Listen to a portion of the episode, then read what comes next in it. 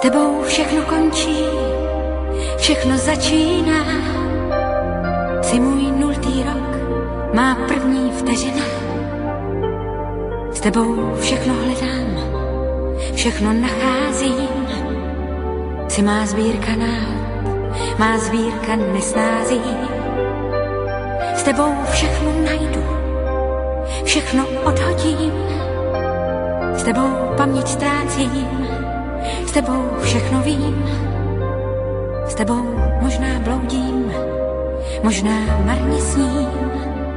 S tebou každý večer znovu uhořím. Jsi má denní lítost, jsi můj noční strach, jsi mé čekání, již buší v hodinách. Jsi mé napětí, moje lačné jsi má věčná změna, co se nikdy nezmění. Možná, že jsme jenom tápání, možná, že země je těžká pro naše chápání, možná, že jsme jenom volání, ale když přicházíš ke mně, je všude svítání.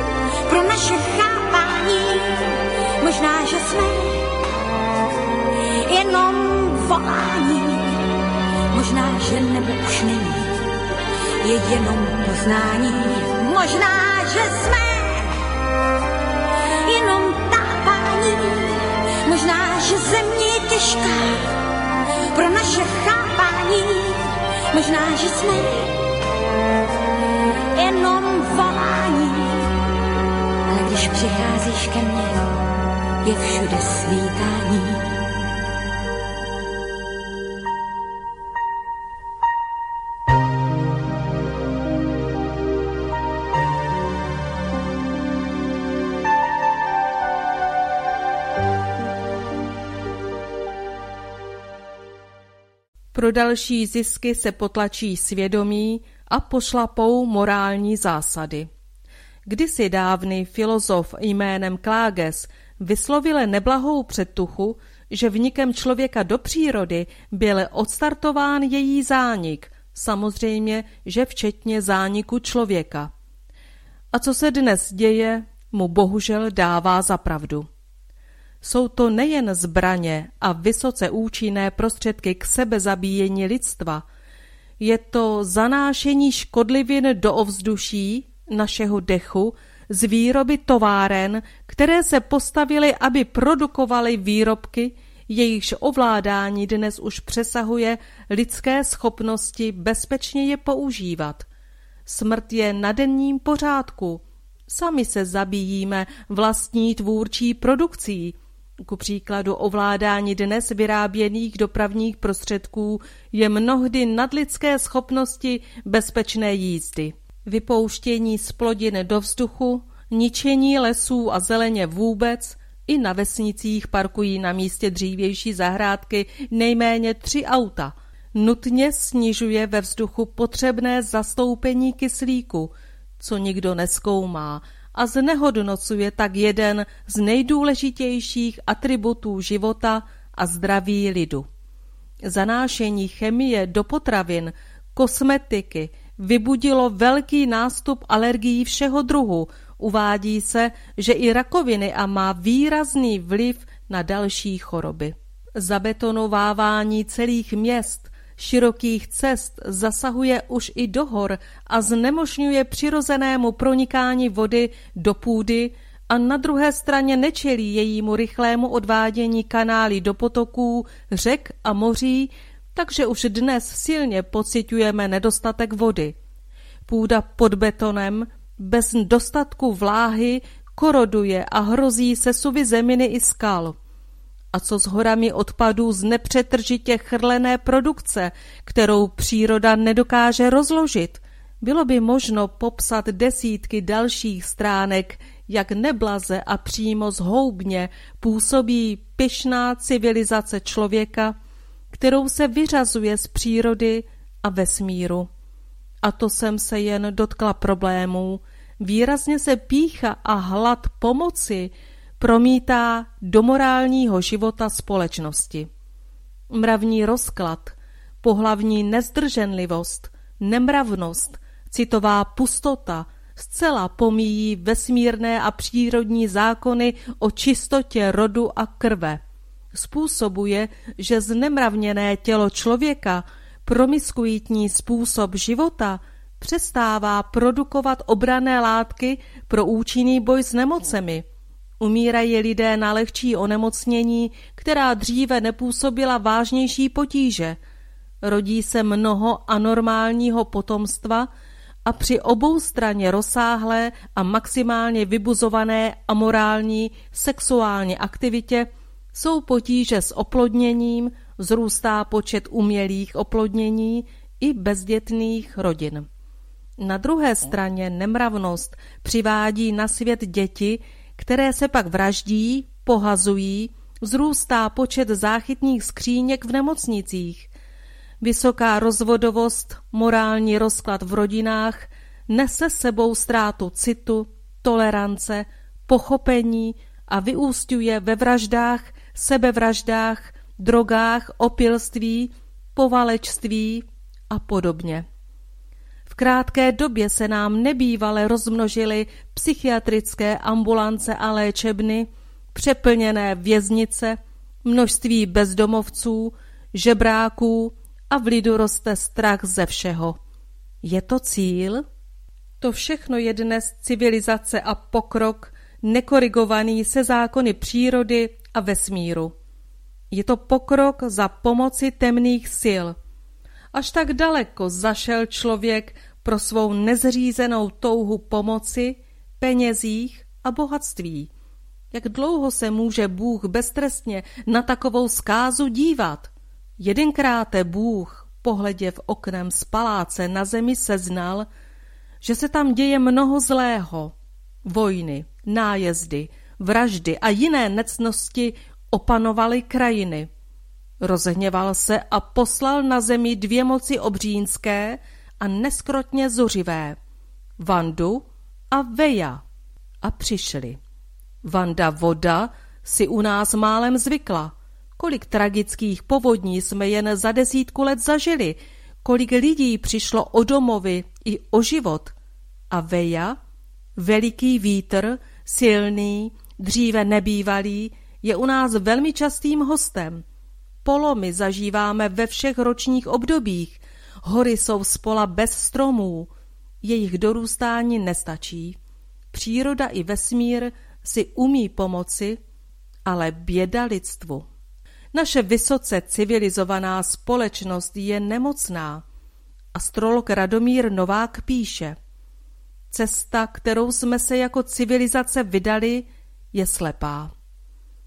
Naše pokroková, vyspělá společnost svůj rozvoj směřuje čím dál více k sebezničení, degradaci tělesné, rozumové i duchovní. Stačí se rozhlédnout ne o tisíce, ale jen o stovky let zpátky, Naši předkové si v domovech, zejména na vesnicích, dokázali obstarat téměř všechny zdravé potraviny na polích i ve chlévech. Vypěstovali, utkali, ušili, vyšili, upletli oděvy, zhotovili peřiny, zajistili dřevo, znali, jak pěstovat nejrůznější dobytek, obdělali půdu, vypěstovali zemědělské plodiny, věděli, co pomůže při chorobách. Dodnes se uchovalo povědomí o schopnostech bohyní, žen, a to nejen v Karpatech, ale i na Jesenicku a ještě i nyní slyšíme vyprávět o umění božců z Beskidských hor.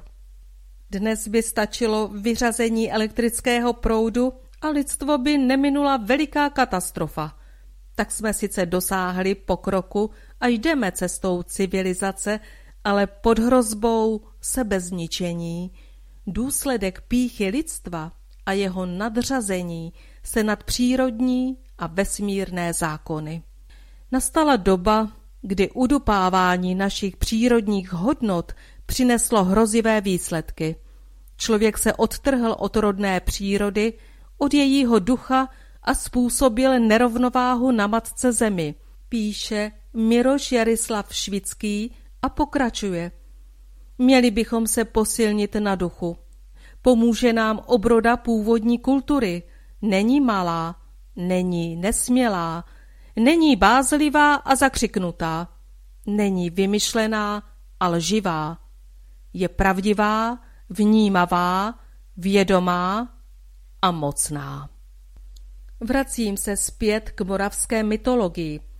Už jsem uvedla, že naše moravská mytologie, ale vůbec celá všeslovanská mytologie, se zásadně liší od antické a církevní. Je to pochopitelné. Naši předkové žili v naprostém souladu, v už tolikrát opakované jednotě, při rodě, s přírodními a vesmírnými zákony i s mocnými nadsmyslovými energiemi, bohy. Také systém života našich předků byl jiný. Žili ve svobodném, narodových základech vybudovaném společenském systému bezstřídním. Jejich vzájemné vztahy, spočívající v úctě, lásce a respektu, nevybuzovaly strach a poníženost v ještě uchovaných našich moravských literárních pramenech se můžeme seznámit s tím, že všichni bohové mají laskavou a milující tvář a naši předkové je přicházeli uctít a poděkovat jim za ochranu a pomoc. Přicházeli radostně k jejich svatyním, obklopeným posvátnými háji, přicházeli beze strachu. A proč přicházeli beze strachu? protože neměli strach. Ve slovanské mytologii není vyhrožováno peklem a ďábly, jak to dělá církev. Lidé nejsou po smrti zaháněni do předpeklí a pekla za protivenství se vrchnosti, za neposlušnost pro kruté zacházení a za jiné přestupky, které odporovaly zápovědím a příkazům církve. O laskavosti slovanských bohů vypovídají dochovaná jména míst jejich sídel. Byly to převážně menší kopce s krásnými rozhledy po krajině a lahodícími názvy hor. Zmíním nyní jen některé. Radhošť, hora, která ráda hostí, bez h, radost. Hostín, opět hora pohostinnosti, přátelského setkávání. I Hrečná hora, Špilberg, která se týčí dnes nad Brnem, byla horou her, veselí a přátelství. Praděd, dříve svatá Vatra, hora praděda rodu, lid si její název uložil do laskavé a milované pohádky o dědu Vševědovi.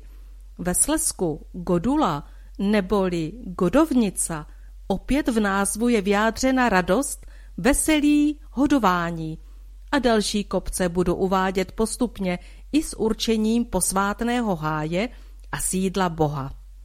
Pouze jeden pokus o pohanění jména boha Radhosta byl zaznamenán na Moravě. Kněz a historik Jan Jiří Středovský vyslovil domněnku, že bůh Radhost by mohl být pojmenován po krutovláci gótských válečníků Radagastovi, který byl v Římě popraven. Tento názor byl okamžitě vyvrácen dalšími historiky. Bylo doloženo, že žádný ze slovanských bohů nemá jméno po nikom ze smrtelníků. Byla cesta, byla ušlapaná. Byla cesta, byla ušlapaná. Kdo ju šlapal, kdo ju šlapal, Matka Krista Pána. Kdo ju šlapal, kdo ju šlapal, Matka Krista Pána. Není ptáčka, není křepelice, není ptáčka, není křepelice. Samé zimy, samé zimy, sama metelice. Samé zimy, samé zimy, sama metelice.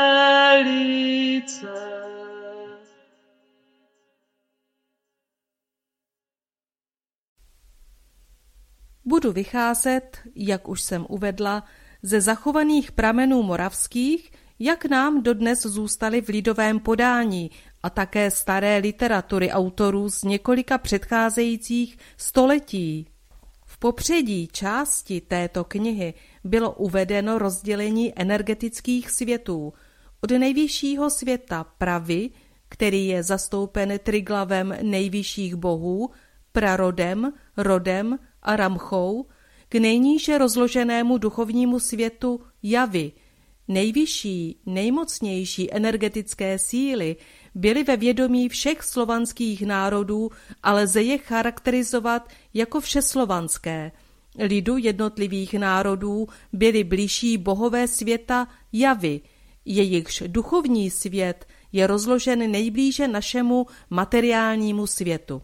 Jména bohů si jednotlivé národy či državy upravovali podle svých nářečí. Triglav bohů, vévodících energetickému světu javy, byly nejen na Moravě, ale i v sousední Venédii, Slezii a Malé Rusy, Slovensku zastoupen bohy Perudem, Svarožičem a Svantovítem.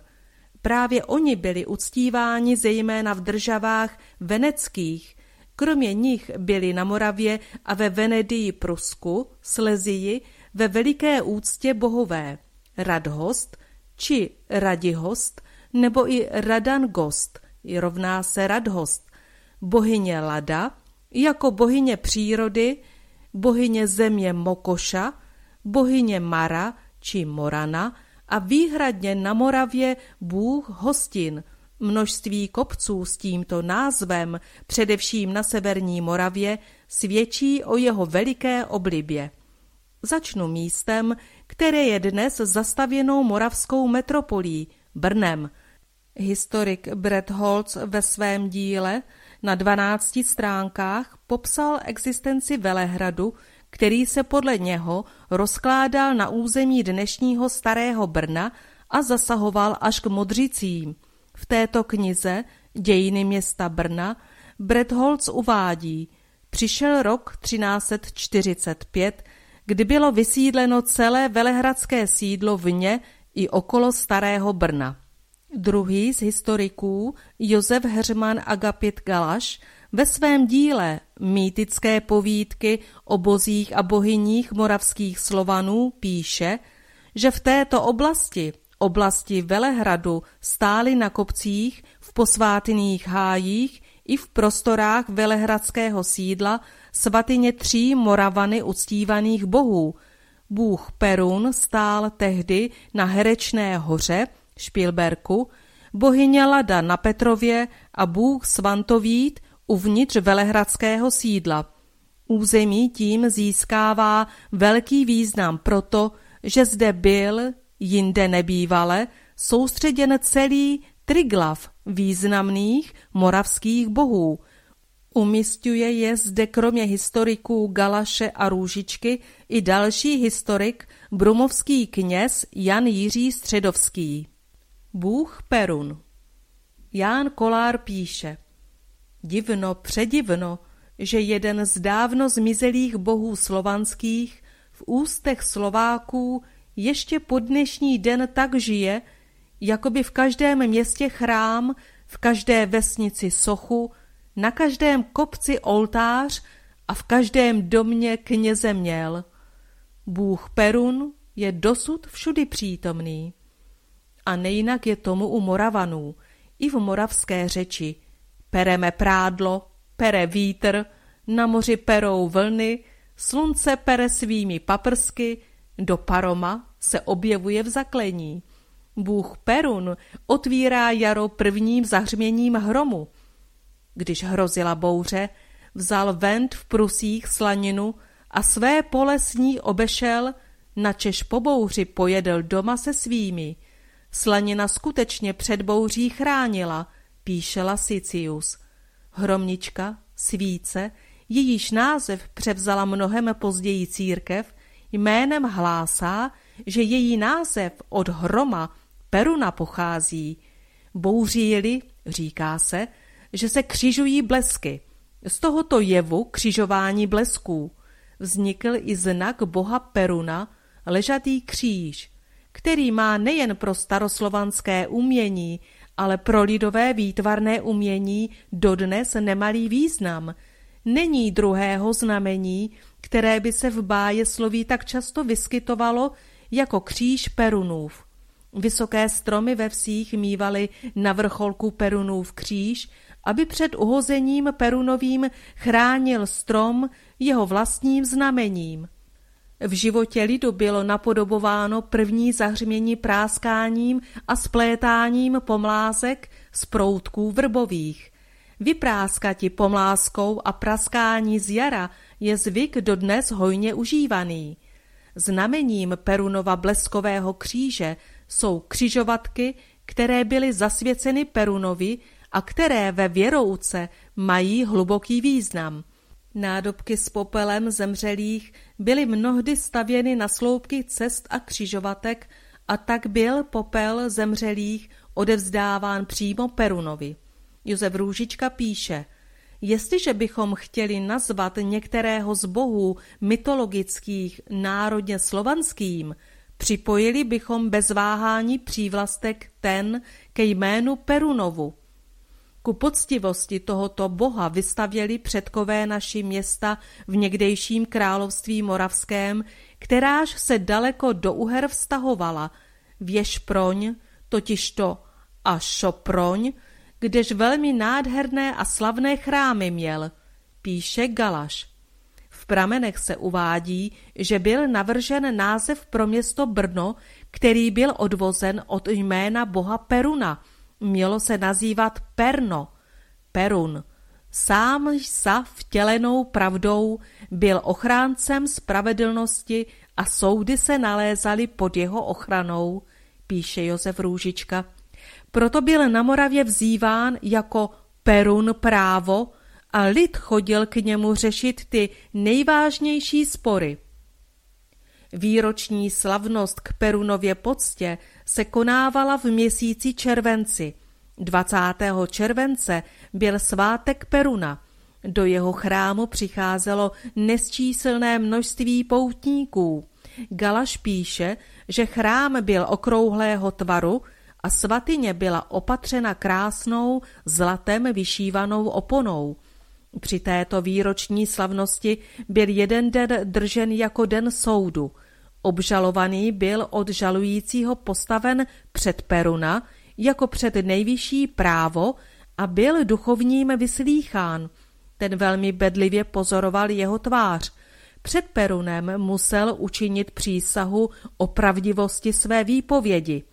Načež byla vzata z ruky Perunovi železná radlice a nad ohněm byla řádně nažhavena. Duchovní jistou posvátnou mastí namazal plošky nohou obžalovaného a poručil mu, aby na rozhavené železo vstoupil. Když se na něm spálil, byl uznán za vinného. Galaš soudí, že v masti byla síla, která popálení zabránila. Bůh Perun právo na Herečné hoře. Stával v stínu dubů božího ostroha.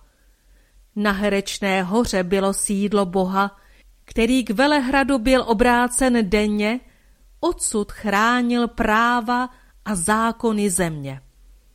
Socha boha byla z mosa zetavena, zářila jak slunce, celá pozlacena. Hlavu hrdě vzpřímenou koruna zdobí, radlici má v ruce, na co je mu? Kdo ví? Za to z levé ruky, kterou k nebi zvedá, prapor vlaje. Hlásí, Bůh svou zemi nedá, proto věčný oheň před ním na kameni hořet nepřestane v době noční, denní. V šarlatovém plášti tělo zahaleno, hájem dubů se svatyní zastíněno. Duch jeho z oblaků proudí v lidské plémě.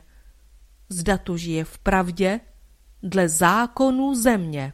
V červenci zejména, v tato svatá místa, se ve velkém počtu lid moravský chystá, jedně slavit, jiní, což se také stává, přichází žalovat, bránit svoje práva. Perun spor neřeší nikdy aktem mstivým, Viník je podroben zkouškám bolestivým, aby se příkoří křivda napravila. Ta radlice v ruce Bohu posloužila. Osoba souzená po ní přejít měla, když se předtím ohněm silně rozžávěla, než nohy viníka na ně vystoupily, tak mastí posvátnou namazány byly. Vinu pak dozna noha popálená, bezpráví viníka byla odsouzena. Dneska na té hoře věznice zůstává, Peruna však není, co by hájil práva své země. Té, která se v okovech chvěje, tupena posměchem, křivdou, bez naděje. Voláme Perune, zhlédni, nejsme sticha, ať se na Moravě zas svobodně dýchá, ať lid své Moravě zas svobodně slouží. Voláme tě, přijdi k nám, vojáku boží. My pak s láskou v srdci, v obdivné pokoře, staneme u tebe na Herečné hoře. Pravda byla u staroslovanů zákonem a zákon byl pravdou. Obráncem a záštitou vší pravdy byl Bůh prove Perun, to je Bůh práva. V tomto slově je dochována jeho památka na věčné časy. Až do dnešní doby se uchovalo v povědomí lidu nejen jeho jméno, ale i místa jeho ustívání – tak víme i my o jeho pokáceném posvátném dubovém háji na Herečné hoře, dnes Špilberku, nad Brnem. Přes věky zůstává v paměti lidu, že byl uctíván na posvátné hoře Klašťově, kde dodnes lze nalézat jeho symboly a do kamenů vryto jeho jméno. Jsou zde očištěny pohaněné Perunovy kameny, odstraněn z nich kříž, který k Perunovi nepatří, Dodnes se ví, že jeho posvátným stromem byl dub, který je s Perunem nerozlučně spojován a do kterého byla vkládána jeho socha. Bylo to jeho nejpůvodnější umístění předtím, než se počaly stavět svatyně. V literatuře se píše o proslaveném dubovém háji v Romově u Vendů, ve Vilně u lesa, kde se Vilenka s Vilejí spojuje – když byla ve Štětíně biskupem zbořena bohova božnice, prosil lid o zachování velikého košatého dubu, aby mohl alespoň u něho na boha vzpomínat. Památka posvátného dubu je zvětšněna v mnoha národních písních a v mnoha národech se chová dub ve veliké úctě. Z rostlin byl Perunovi přisuzován netřesk a hrách. Ze dnů v týdnu patřil Perunovi čtvrtek. To se mezi lidmi vědělo a proto zejména na zelený čtvrtek bývalo na hradišti u Olomouce často sta a sta chudých. Zbytek to zajisté zvyku starodávného. Jak píše Galaš. Bůh Perun byl považován také za nejvyššího vojevůdce božího vojska. V době válek vstupuje do čela slovanského panteonu jako nejvyšší boží voják. Obránci Venedů, Prusů chodili do boje s jeho obrazem na korouhvi. Už jen jeho jméno chránilo ty, kteří šli do války a byli přesvědčeni, že zajišťuje vítězství slovanským zbraním. Slované nepotřebovali věřit v bohy, oni je znali, ctili je a žili s nimi. Bohyně Lada Naši předkové znali dobře své božstvo. Postavení bohyně Lady na druhém kopci nad městem Brnem je toho dokladem. Věděli, že bohyně Lada patří k Perunovi. Perun to je spravedlnost, síla, odhodlání. Lada je krása, něha, láska, síla ženského principu, síla plodivé moci.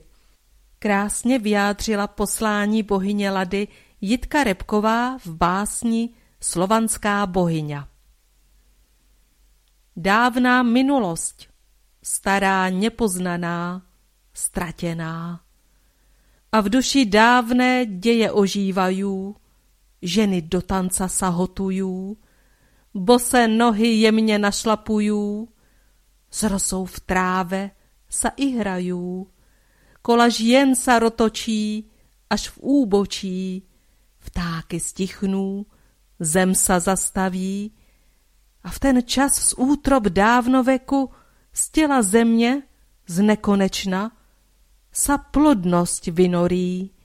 Tá mocná dojka, čo nás nachová, ukáže sílu svojej vášně, ktorá sa svetom rozleje a v ženách v kole tancujúc oživia sa nádeje, v sílu lona, v sílu posvetného kola, v sílu seba, sílu nemalú, v sílu posvetného grálu. Bohyně Lada byla u našich předků ve veliké vážnosti.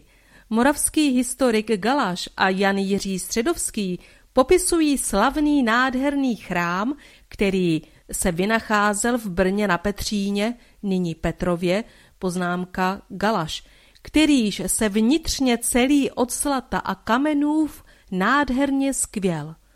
Zde stála na jednom vyvýšeném místě, slévalý ze zlata, nebo velmi mistrině vyřezávali ze slonové kosti. Stála na vozíku o dvou kolech, do kterého byli zapřaženi dva holoubci a dvě labutě. Jindy místo na vozíku stávala i na veliké mořské skořepině, krásná postava ženy se zlatým vlasem až pod pás, hlavu měla ozdobenou věnečkem spleteným z růží a měrtových ratolestí, stávala nahá, částečně zahalená zářivými vlasy. Pod levým prsem měla otevřený bok, ve kterém bylo zřetelně vidět srdce. Ze srdce proudil do prostoru paprsek zářící energie lásky, kterou vysílala i mezi početný shromážděný lid. V pravé ruce držela tři zlatá jablka a v levé měla kouli, na které byly vyobrazeny hvězdy, slunce, měsíc, země. Slavná moravská bohyně Lada, bohorodička. Kde můžeme nalézt její obraz nebo sochu v popsaném vyobrazení moravského historika? Ve kterém cizozemském muzeu a přejmenována je vystavena obdivu. Z Moravy zmizela. Místo Lady a její posvátné svatyně stojí na kopci, kde býval její lípový háj, cizí chrám, církevní. Na Petrově stojí výstavný kostel svatého Petra a v Olomouci, na místě, kde stávala bohyně Lada a její svatyně, je církevní chrám svatého Blažeje. Lada byla ve spojení se sluncem a proto se musí objevovat i v jeho nejdůležitějších etapách, zejména při jeho narození, zimním slunovratu, o Vánocích. Skutečně ji zde najdeme, protože jest to koleda, která si svou paměť u Slovanů všeobecně dochovala. Její jméno se stává ze dvou částí – sko a leda. Ko znamená vtělení se na zemi toho, čemu předchází. Leda pak ladu znamená. Koleda je tedy vtělení či sestoupení lady na zemi. Koleda je se zimním slunovratem, Vánocemi, zrozením božiště, slunce, nerozlučně spojena. Opěvována přehojnými a zvláštními písněmi, zvanými koledy, splynula s nimi tak těsně, že u nás dnes jen kolední píseň znamená, píše Josef Růžička. Jinde si zachovala ještě širší význam. Splývá s názvy bohyně jara, přírody. U některých národů se koleduje nejen o Vánocích, ale koledování trvá až do Jana Křtitele. V ten čas se lidé scházejí a tančí na lesnatých, otevřených návrších a zpívají písně o starině, písně z dávné minulosti. Lada byla bohyní něhy, lásky, krásy, radosti, míru, pohostinnosti, tance a svazku manželského. Lada Bohorodička Na jednom z brněnských kopců Perun stával. Druhý, nedaleký, obývala Lada. Lada slunce, bohorodička, Lada grál, kopec života dárnou silou ovládá. Rozevřela srdce, kde prout ohně plál, by matičku zemi celou rozehřál. Navrací jí slunce, světlo jejich cest, navrací jí jaro, aby mohla kvést. Svou plodivou sílu do vesmíru dodá, uvolňuje cestu pro paprsek roda.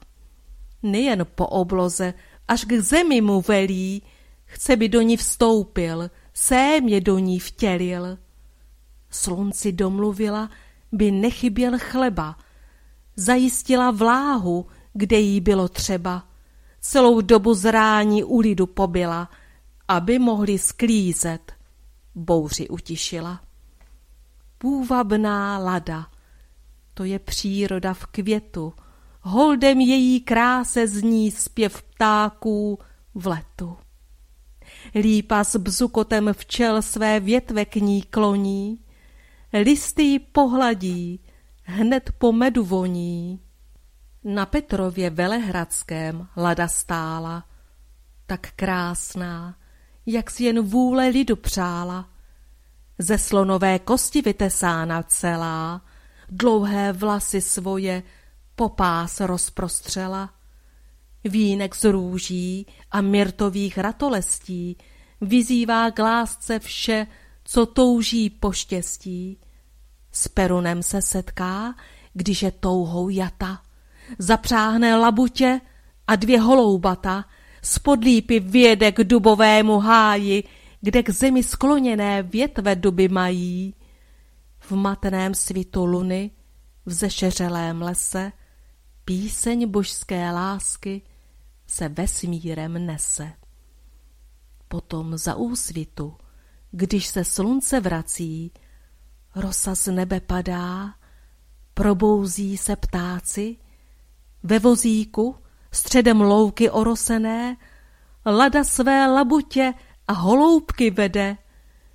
Lípový háj kolní zavře prostor celý, v přírodě se zvonky květů rozesněly.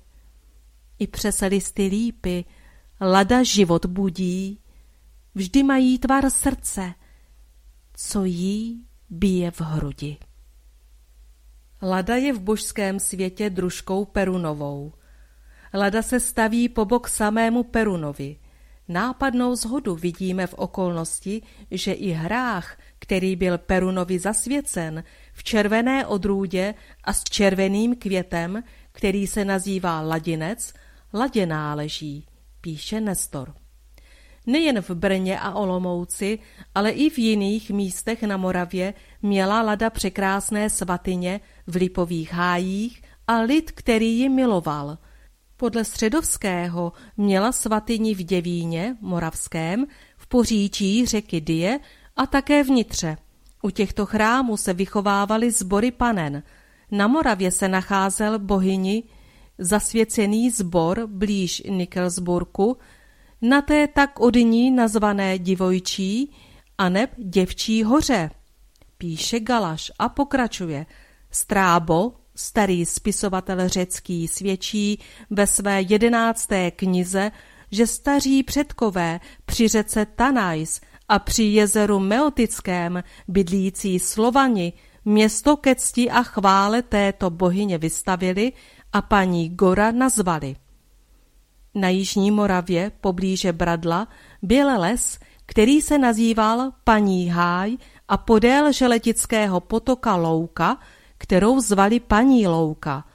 Na severní Moravě v Bělkovickém lese blízko Olomouce je studánka, která je dodnes nazvána podle staroslovanské bohyně Lada. V závěru svého vyprávění o Ladě připojuji velezajímavou sošku nalezenou ve skalním sklepení pod hradem Buchlovem na Moravě. Je ulita z bronzu a je uchovávána jako starožitnost. Na první pohled působí dojmem bohorodice. Představuje sedící ženskou podobu s vyvinutými prsy a děťátkem nahým na klíně. Nohy jsou spojeny a vybíhají v hřeb. Patrně byla hřebem připevněna na tyč či žerť korouhve, místo hlavy má však zcela zřetelně zobrazené slunce, kolem něhož jsou rohy ven zahnuté, nejpravděpodobněji měsíc znázorňující. Soška je znázorněním staroslovanské bohorodice Koledy. Děťátko je výrazem rodivosti. Z toho lze soudit, že ladu naši předkové nazývali o Vánocích když se rodí slunce, koledou. Koleda a boží slunce narozené jsou v pevném spojení jako matka a syn.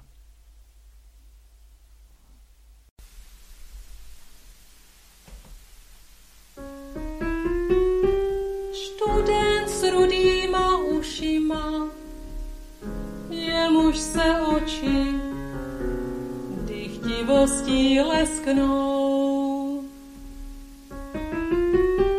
Večer, co večer dojímá, drobonkou dívku poezí tesknou.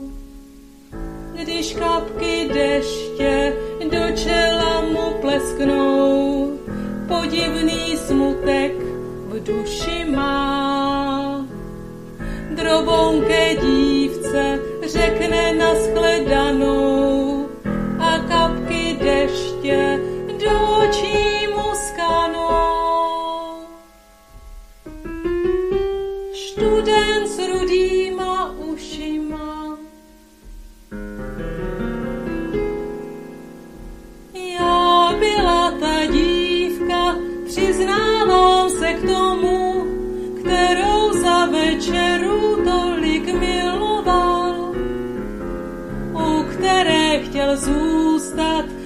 nevrátit se domů, ale pak šel přeci. Jsou na to dva svěci, měsíc a ten pán,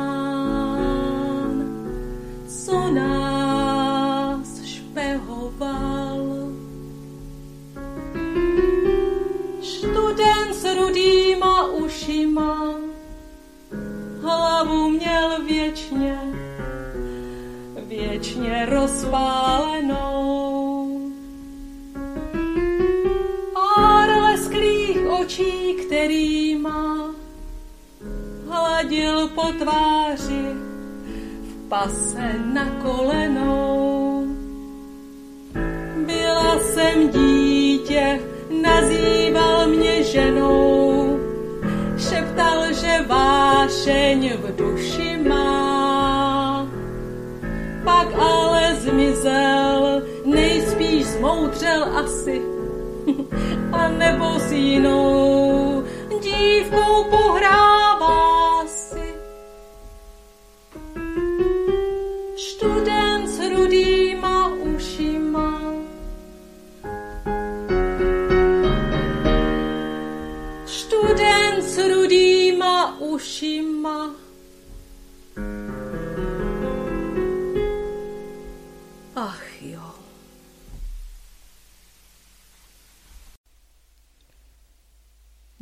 Svantovít je třetím z hlavních bohů země Moravy, který tak jako dva předcházející sídlil v místech dnešního Starého Brna.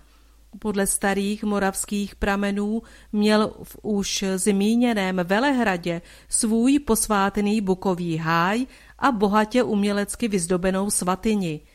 Umístění svatyně nebylo na kopci, ale přímo ve středu sídelního území knížete.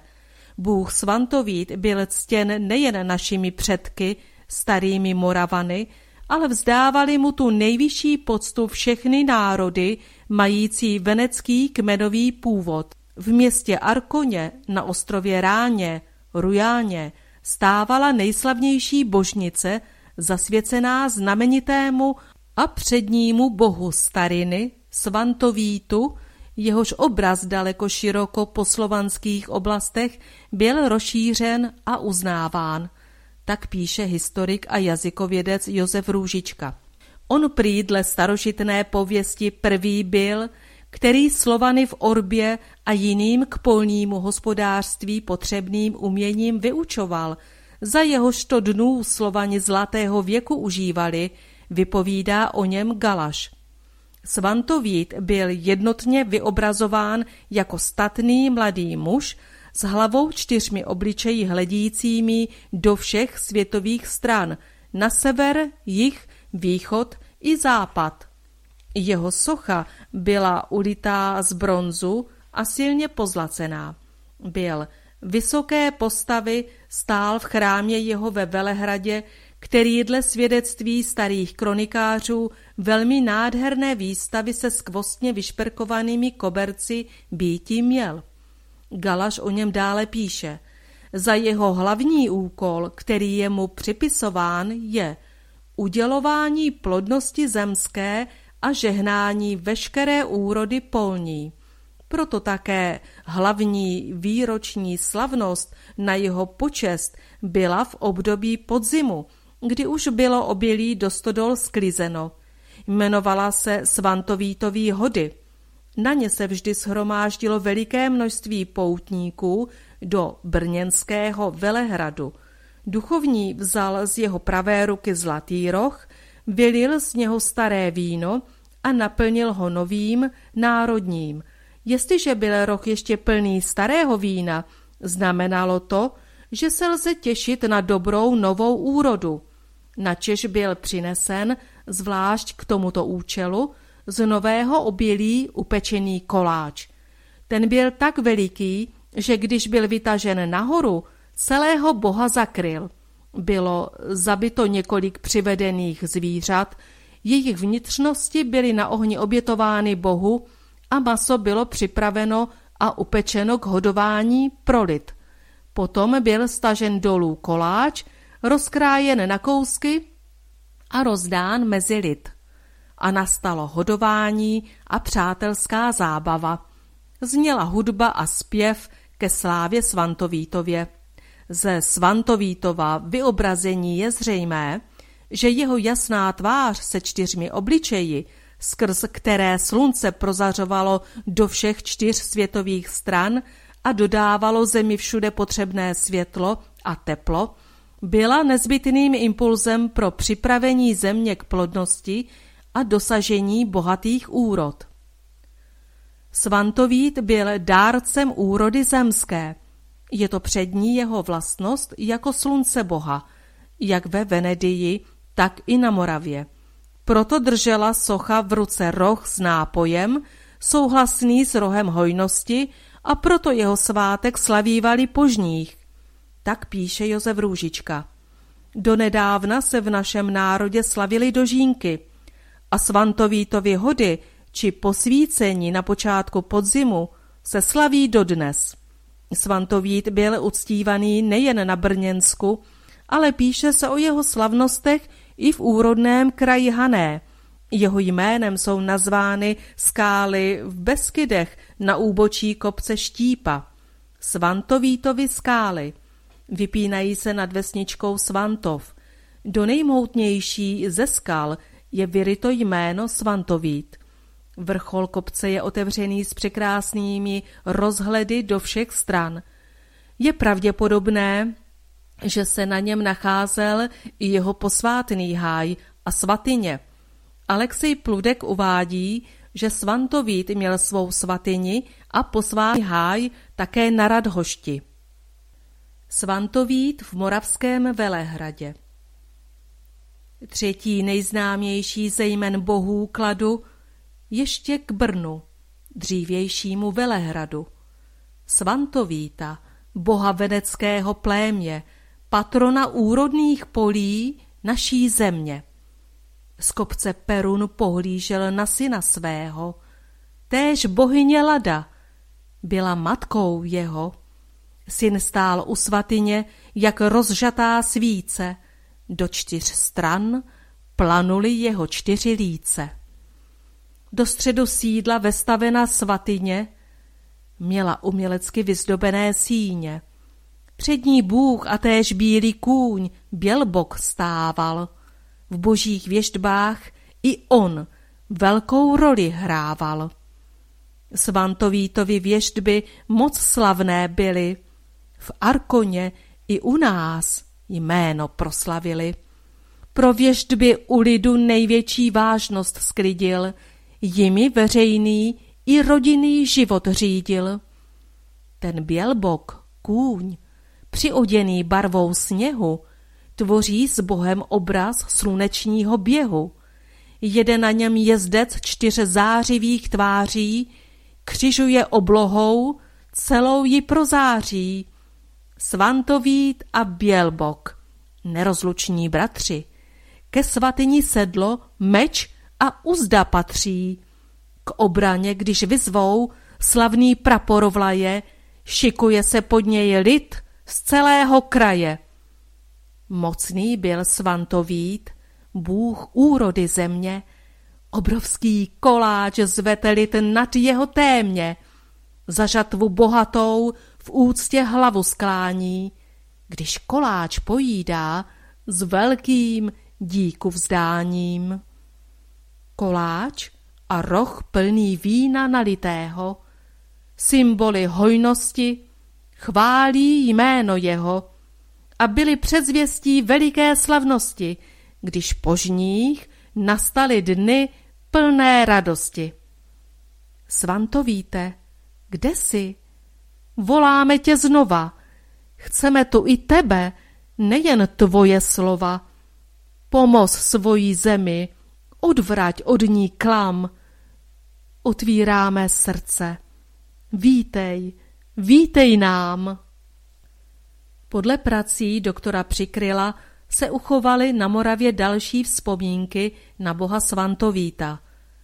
Svatý Metoděj proměnil chrám Svantovítů v Olomouci v chrám svatého Blažeje, vítězitele nad pohanstvem. Stával u kateřínské brány a byl nejstarším ve městě. Podle lidového podání stál chrám Svantovítův také poblíže Svatova u Nedakonic. Krásnou památku má Akademie Krakovská v podobě sloupu Svantovítova, nalezeného na dně řeky Zbruče, blíže Husatínu v Haliči z roku 1848.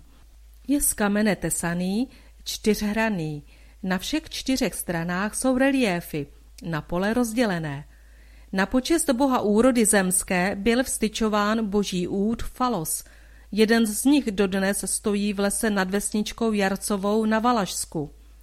Symboly pohár a bílý kůň jsou velmi významné ve slovanské mytologii – Nasvědčuje tomu i okolnost, že zvětšněny jsou v Karpatech, kde pohár i bílou kobylu ve jménech vrchů nacházíme, píše Josef Růžička.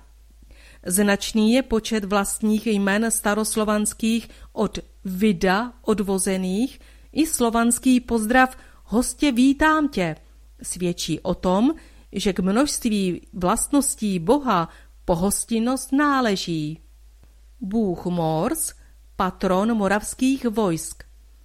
Ve všech slovanských jazycích znamená tur býka s hrbem, který byl představou báje slovnou. Nalezneme v něm všechny známky k božstvu slunečnímu se vztahující.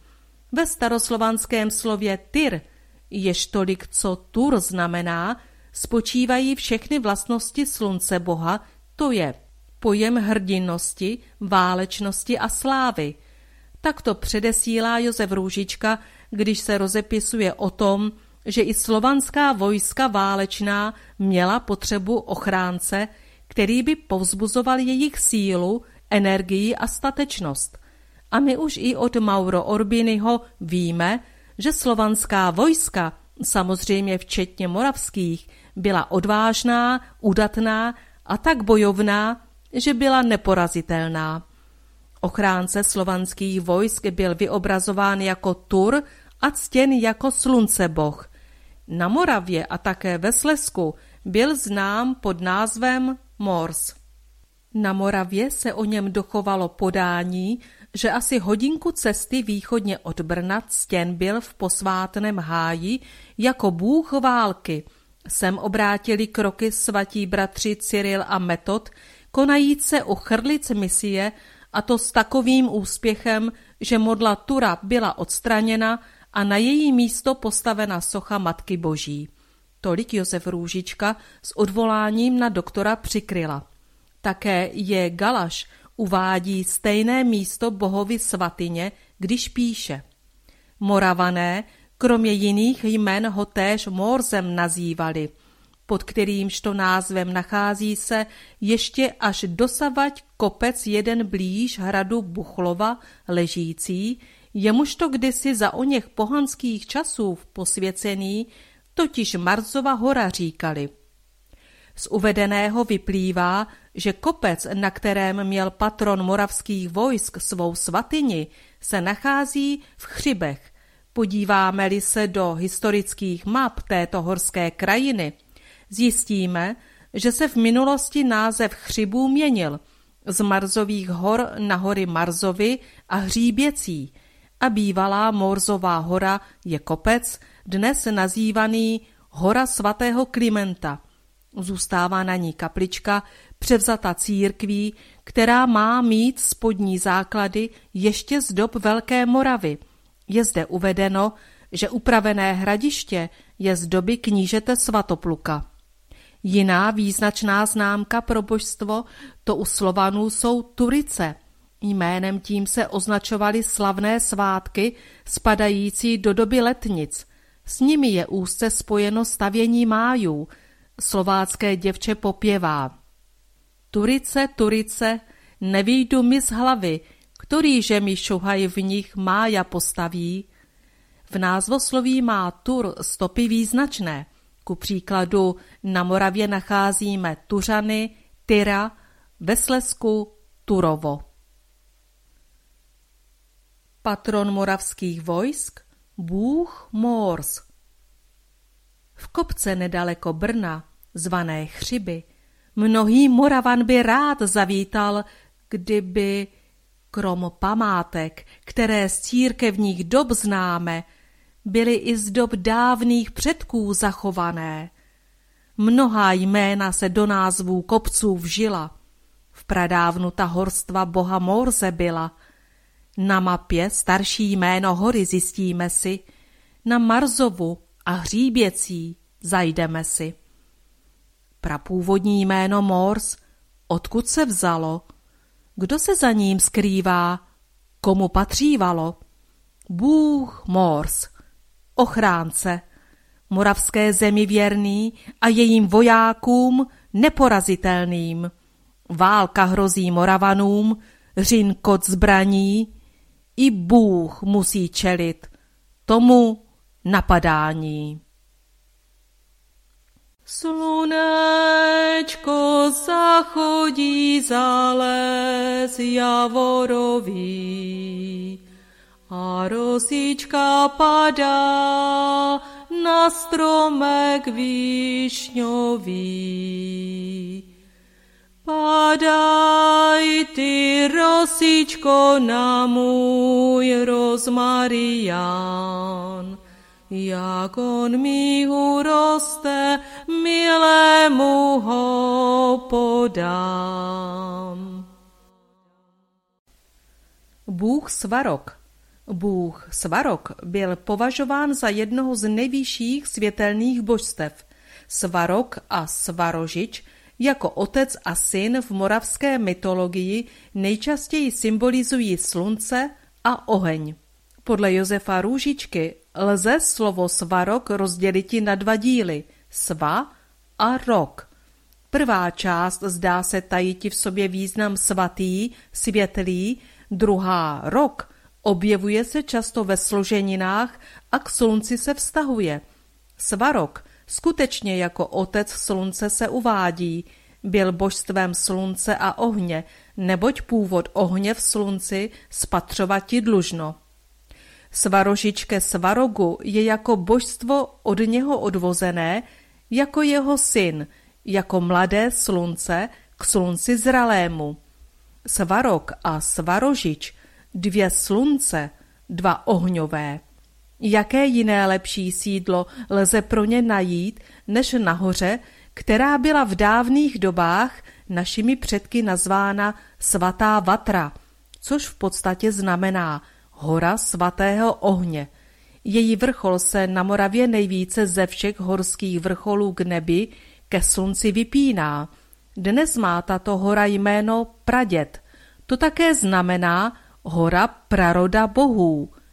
Jako u jiných posvátných kopců, uctívaných našimi předky, byl i na této hoře posvátný háj vykácen, svatyně bohů zbořena, symboly představující bohy rozbity nebo spíše odvezeny, protože byly zhotoveny z drahých kovů a vzácných kamenů.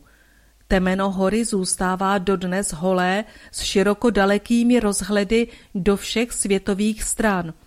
Tato hora byla od dob zákazů církve kdy lid už nesměl žít podle staré slovanské víry, zbavena svého jména, které na tuto víru upomínalo. Lid si v obrazech její jméno uchoval a vyprávěl si ho v pohádce o rodícím se a umírajícím slunci, o dědu Vševědovi, ku kterému nadále chodil pro rady a pomoc. Tato lidová vyprávění sepsal pak Karel Jaromír Erben do krásné pohádky Tři zlaté vlasy děda Vševěda. Jak sama hora, tak i okolí hory má v zemi plno vzácných kovů a hornin, zlata, stříbra, mědi, železa, mramoru. To znamenalo, že pro lid se zde naskýtala převážně práce s ohněm, práce pro kováře a proto byl Bůh Svarok považován za patrona kovářů a v kraji pod pradědem vznikalo o tom nemálo pověstí. Velmi zajímavé je také to, jak bylo Svarogovo božstvo vyobrazováno. Podle pověsti byl sám Svarog už děda, unavené slunce, uložen na voze a byl po obloze vozen mladým sluncem, synem Svarožičem – Starý bůh Svarok byl na voze uložen jako velké zářící vejce. Obraz nejprve naznačuje východ slunce, dítě Božič a i hned přejímá tažení vozu starší Svarožič. Jak velká a výrazná je tato zhoda s pohádkovou postavou děda Vševěda. Odlišná je jen v tom, že děd Vševěd průběhu svého putování po obloze, co by slunce, sám sebe mění z dítěte na muže, aby nakonec, jak starý děda, cestu ukončil. Určitě nejen nahoře praděd byl vysázen posvátný háj pro boha Svaroga. Symbolickým znakem boha bylo kolo, kotouč, Oprávněně se můžeme domnívat, že tento bůh měl svá sídla i na jiných místech. Na severní Moravě je kopec, kterému se říká Kotouč, tyčí se nad starobylým městečkem Štramberkem. Byla zde objevena významná prastará jeskyně Šipka, jméno má podle zde nalezených loveckých šípů. V učebnicích je popsána lepka nalezeného neandertálského dítěte i množství archeologických vykopávek a staré moravské praslovanské hradiště. V dnes už vytěžené polovině Vápencové hory byly nalezeny rozlehlé starověké dvojité valy i pozůstatky z praslovanského osídlení. Uvádí se, že to byla i staroslovanská svatyně boha s posvátným hájem, jméno Moravské hory Kotouč, slunce, přímo napovídá, kdo byl tím bohem a koho chodil lid na Kotouč do posvátného háje uctívat. Svatyně boha Svaroga a Svarožiče zmizela i s polovinou vytěžené hory. Přesto lid nezapomněl a v hojném počtu horu navštěvuje. Každého dne slunce kotouč po obzoru pluje, každého dne hoře kotouč štíty rozsvěcuje. Bůh vel nebo veles? Bůh vel veles byl podle některých moravských historiků považován za jednoho z nejstarších a nejslavnějších bohů slovanských, kterého si lid moravský tak vážil, že mu na tom nebylo dosti, aby ho jen v obyčejném čase, to je o výročních, jemu stanovených slavnostech uctíval, nýbrž duchovní nosívali každoměsíčně jeho symbol podomcích, zpívajíce k jeho cti a slávě složenou píseň, ve které se jeho jméno často opakovalo. Z písně se dochoval jen jeden verš a to Vele, veledubec stojí uprostřed dvora. Tak píše o Velovi a Galaš. Uvádí i to, že od Boha je odvozena předpona ke slovům, která za důležitá a velmi významná považujeme. Veleslavný, veliký mocnář, velehrad, velebený a podobně. Bůh Veles byl na Moravě považován za tak významného světloboha, kterého lze jen s Perunem a Svantovítem srovnávat. Historik vypráví, že uprostřed dvorů hospodářských sídel stával veliký košatý strom, často dub, ale i kterýkoliv jiný. K němu byl stavěn symbol boha. K poctě boha se zde scházel lid. Velmi silně vžité a časté uctívání Velesa, jednoměsíční žehnání rodových hospodářství s písněmi, takzvanými koledami, bylo nepřijatelné pro církev. Několik století se tomu snažila čelit. Od příchodu věrozvěstů až do českého knížete Břetislava II. Trvalo více než dvě století, než se církvi podařilo vymítit každoměsíční staroslovanské koledování.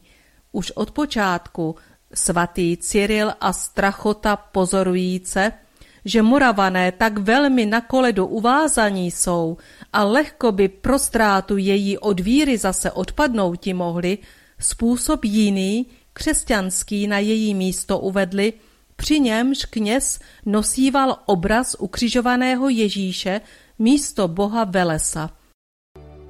U brněnské boží moké, klečí tam šohaj se pňároké, Přišla k němu jeho milá a ptala se ho, co tam dělá.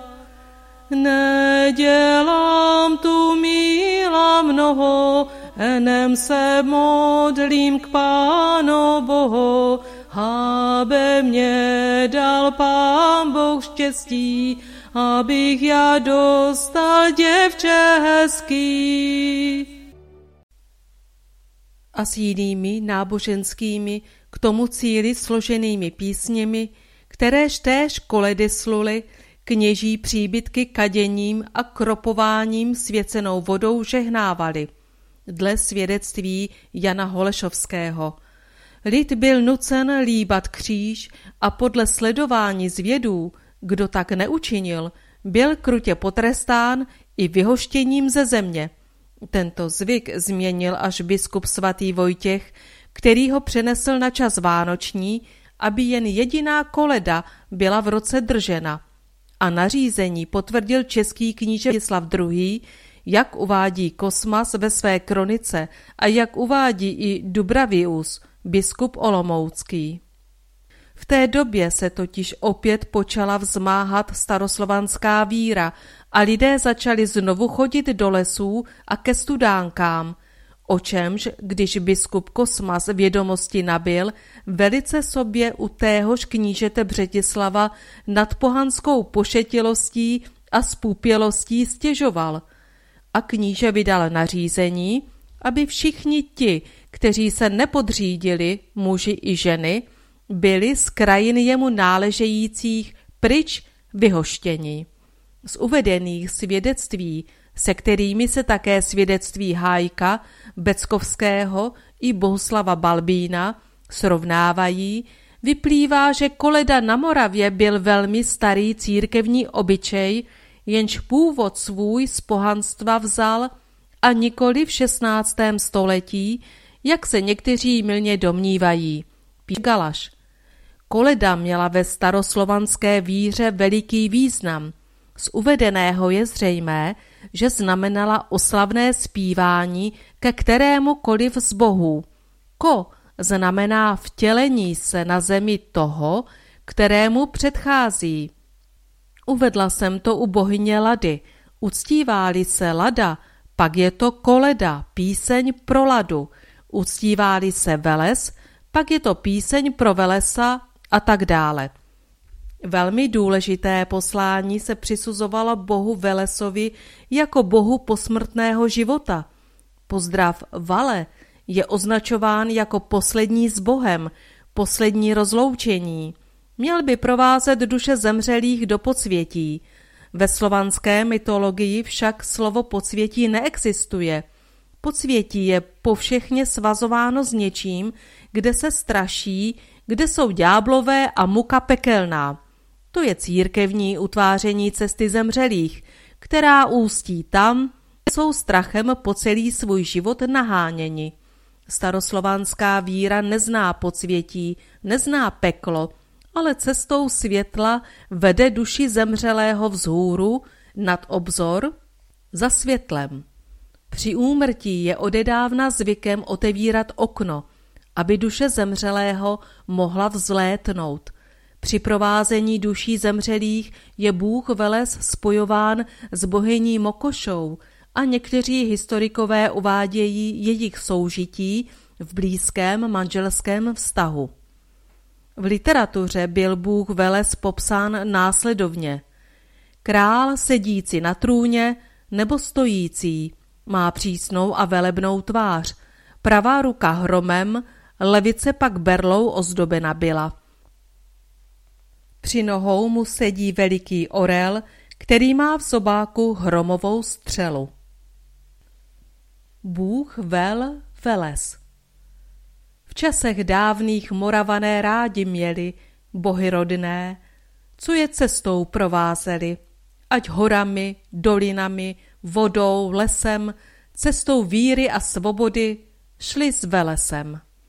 By ho měli stále blízko svého domu, chtěli, aby přilnul k mohutnému stromu, který uprostřed nádvoří sídla stával, příbytku a všem žijícím sílu dával. Pod košatou klenbou se z večera stmívá, duše stoupá nad hmotu a člověk snívá. Souzní s šumem stromů, květů, zpěvem ptáků, s chvěním větrem popoháněných oblaků. Duše lidskou harmonie mír objímá, na blízkou přítomnost Boha upomíná. Mladí na lávku si pod strom posedají, ve velebném pohroužení koledy skládají.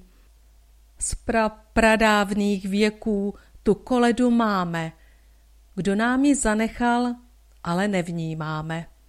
Málo kdo se z Moravanů rozpomene, význam její z doby předků připomene. Veles, veleslavný z božího průvodu, co duše zemřelých navrací zpět rodu. Stírá poslední slzu mrtvému z líce, vede ho ke světlu, už nebeské svíce.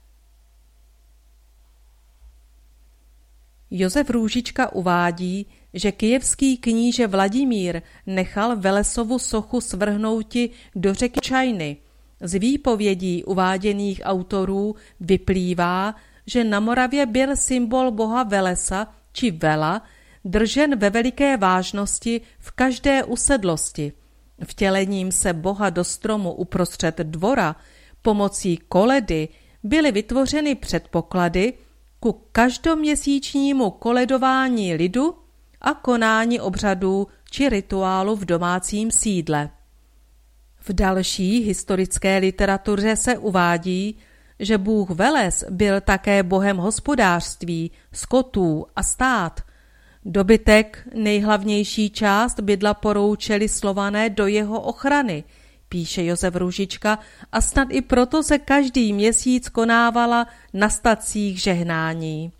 Povědomí o bohu Velesovi se v moravských krajích uchovalo až do dnešních dnů, ale snad nejvíce v kraji kolem kopce Godula, Hodovnice, ve Slesku. Kopec se tyčí nad vesnicí, zvanou Komorní Lhotka. Je pravděpodobné, že na tomto kopci, ve kterém se schovávali pronásledování protestanti před inkvizicí, se nacházel posvátný háj a Velesova svatyně.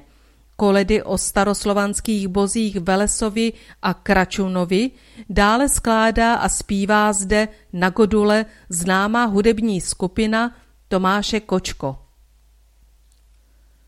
Bohyně osudů Mokoša, matka země, ochránkyně stánek a pramenů. Velká bohyně Mokoša je vedle bohorodičky Lady druhou největší duchovní ženskou podstatou v moravské mytologii.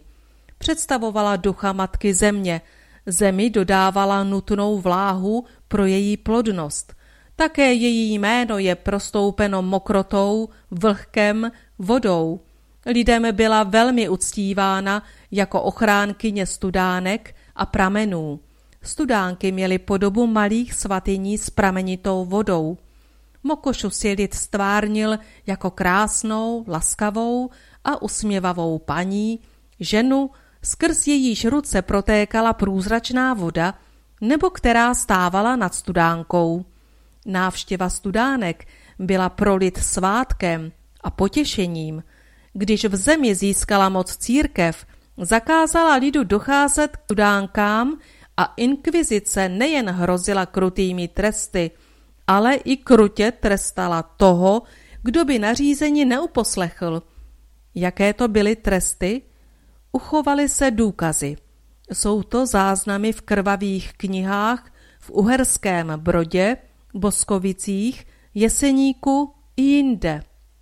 Jsou to rozsudky a tresty vynesené a vykonané inkvizicí nad ženami, bohyněmi, proto, že dokázali pomáhat lidu, znali léčivou sílu vody, bylin, uměli předvídat osudy i vstupovat ve spojení s přírodními a vesmírnými energiemi.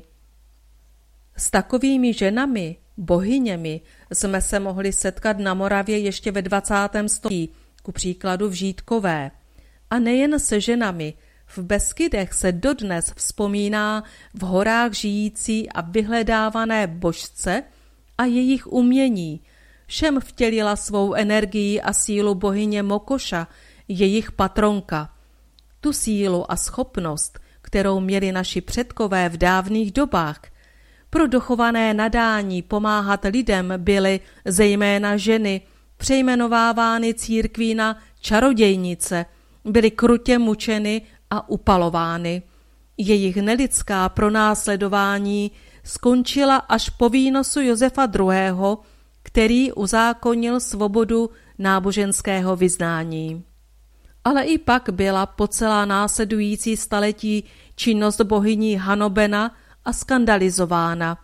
Přesto nastal velký návrat lidu ke studánkám a pramenům. Církev na to reagovala. U značného počtu studánek zbudovala skalní útesy či jeskyně, vyzdobené smi Panny Marie s malým Ježíškem a učinila je tak objektem církevního uctívání.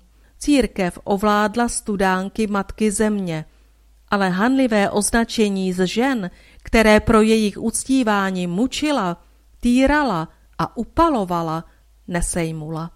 Ani se jim za krutosti na nich vykonané neomluvila a za svaté je nekanonizovala.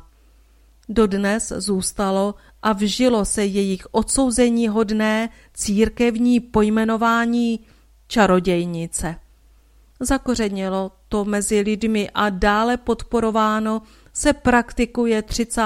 dubna opakovaným hanobením a symbolickým upalováním, ze kterého má velké potěšení zejména mládež. Uvedla jsem, že bohyně Mokoša je spojována s bohem Velesem, který tak jako ona byl považován za patrona lidských osudů a průvodce na cestách životem i po něm. Předpokládalo se, že veliká bohyně země a osudů dbá na to, aby duše zemřelých putovaly cestami světla, ne podsvětím a předpeklím, což jsou mystifikace církve, a jejich vědomí se vrátila k rodovi.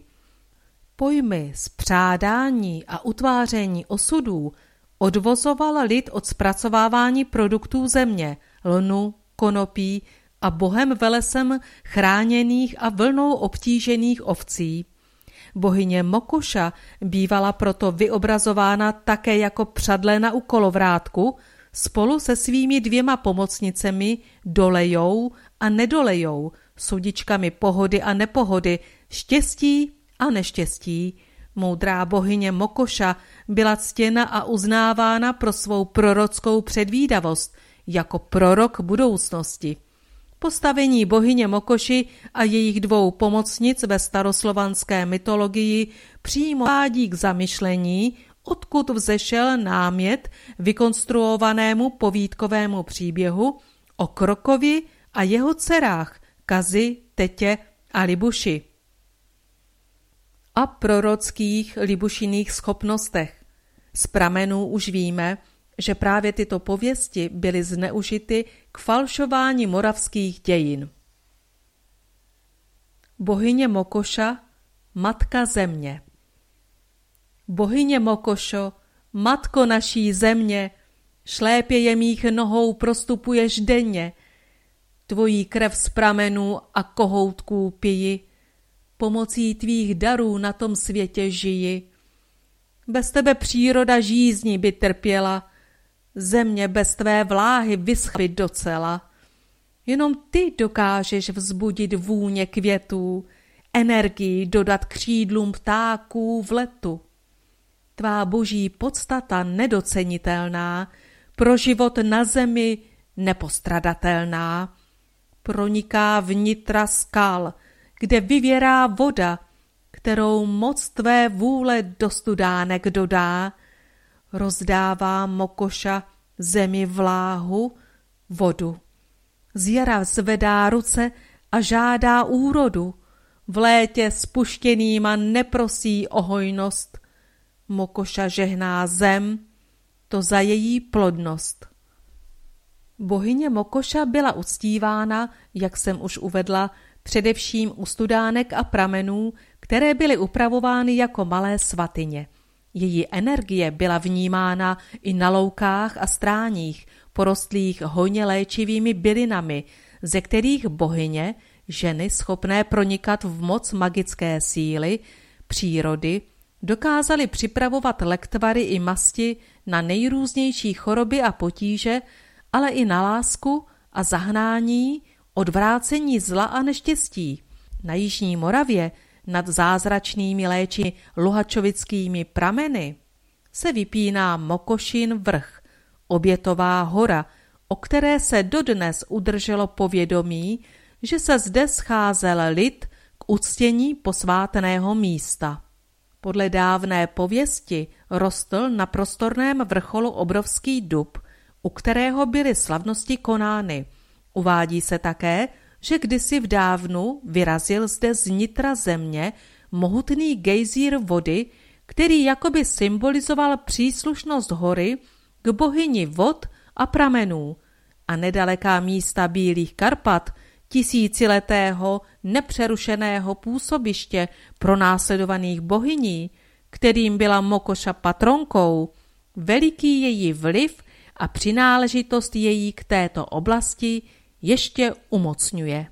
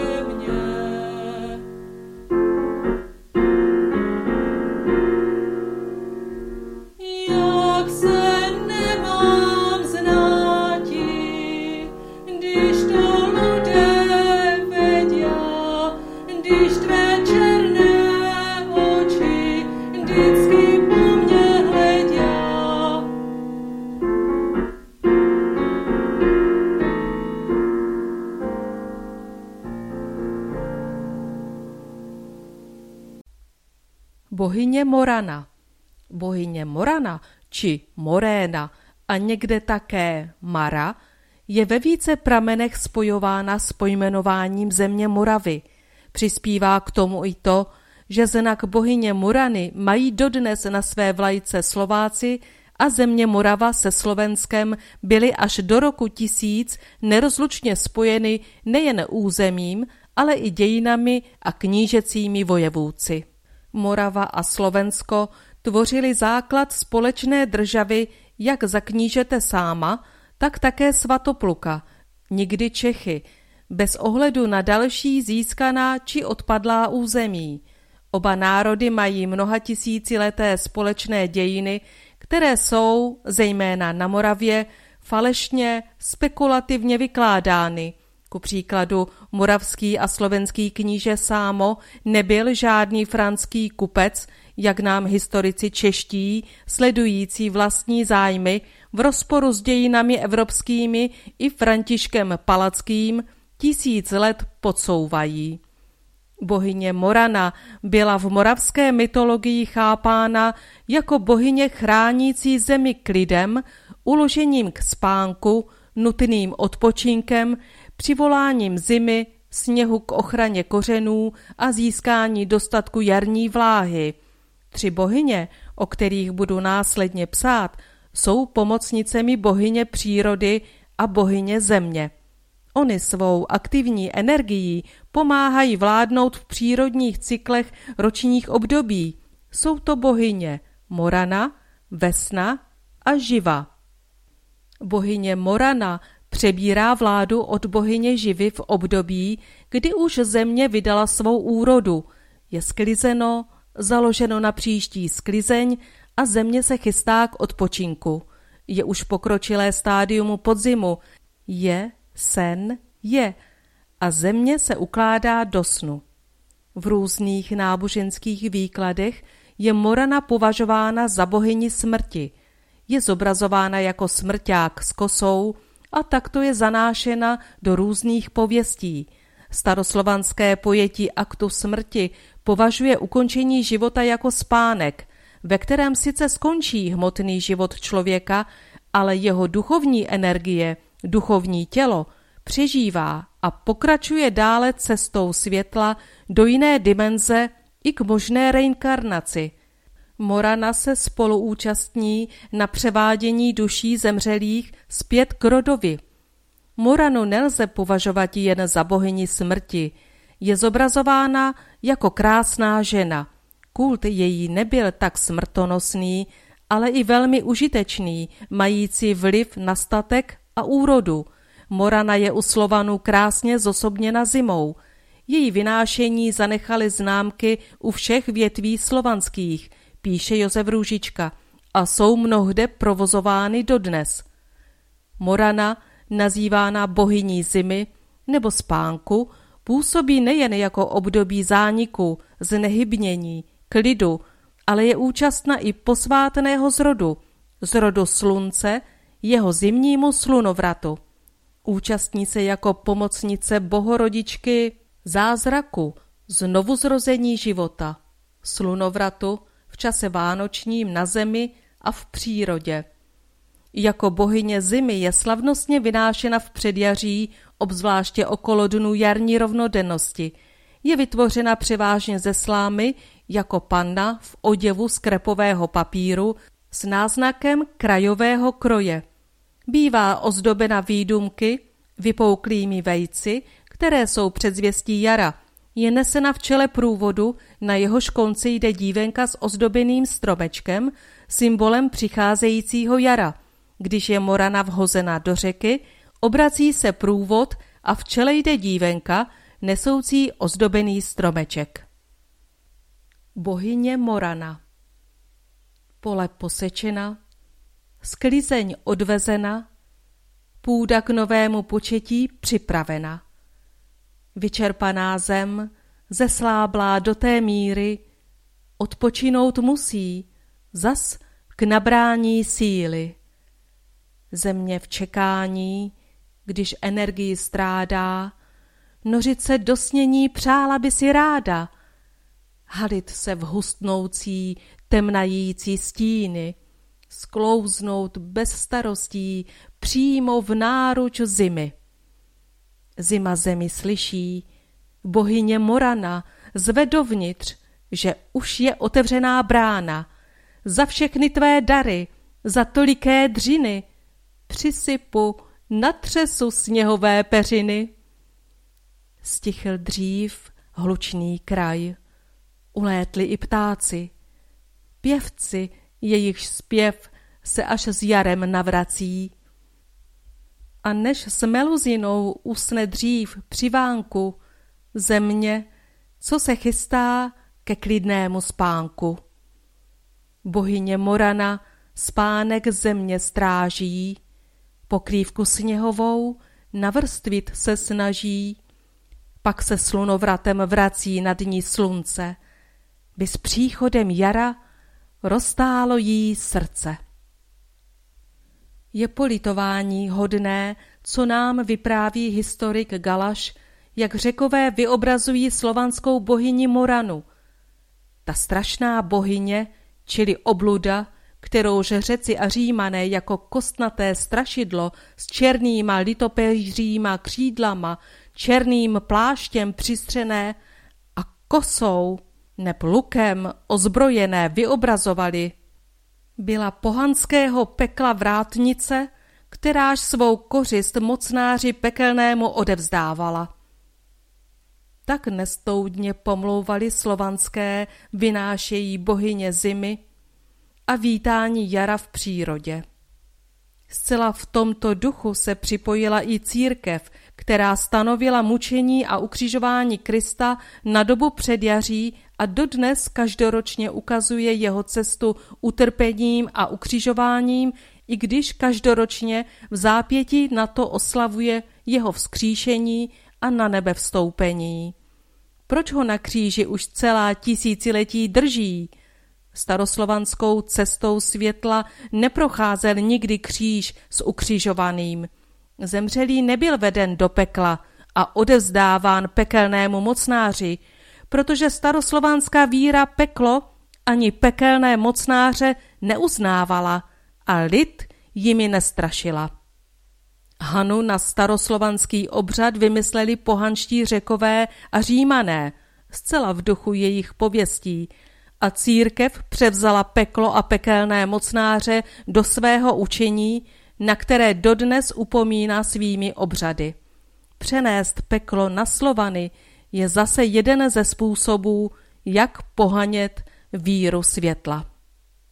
Bohyně Vesna Bohyně Vesna má všechny vlastnosti božstva jarního.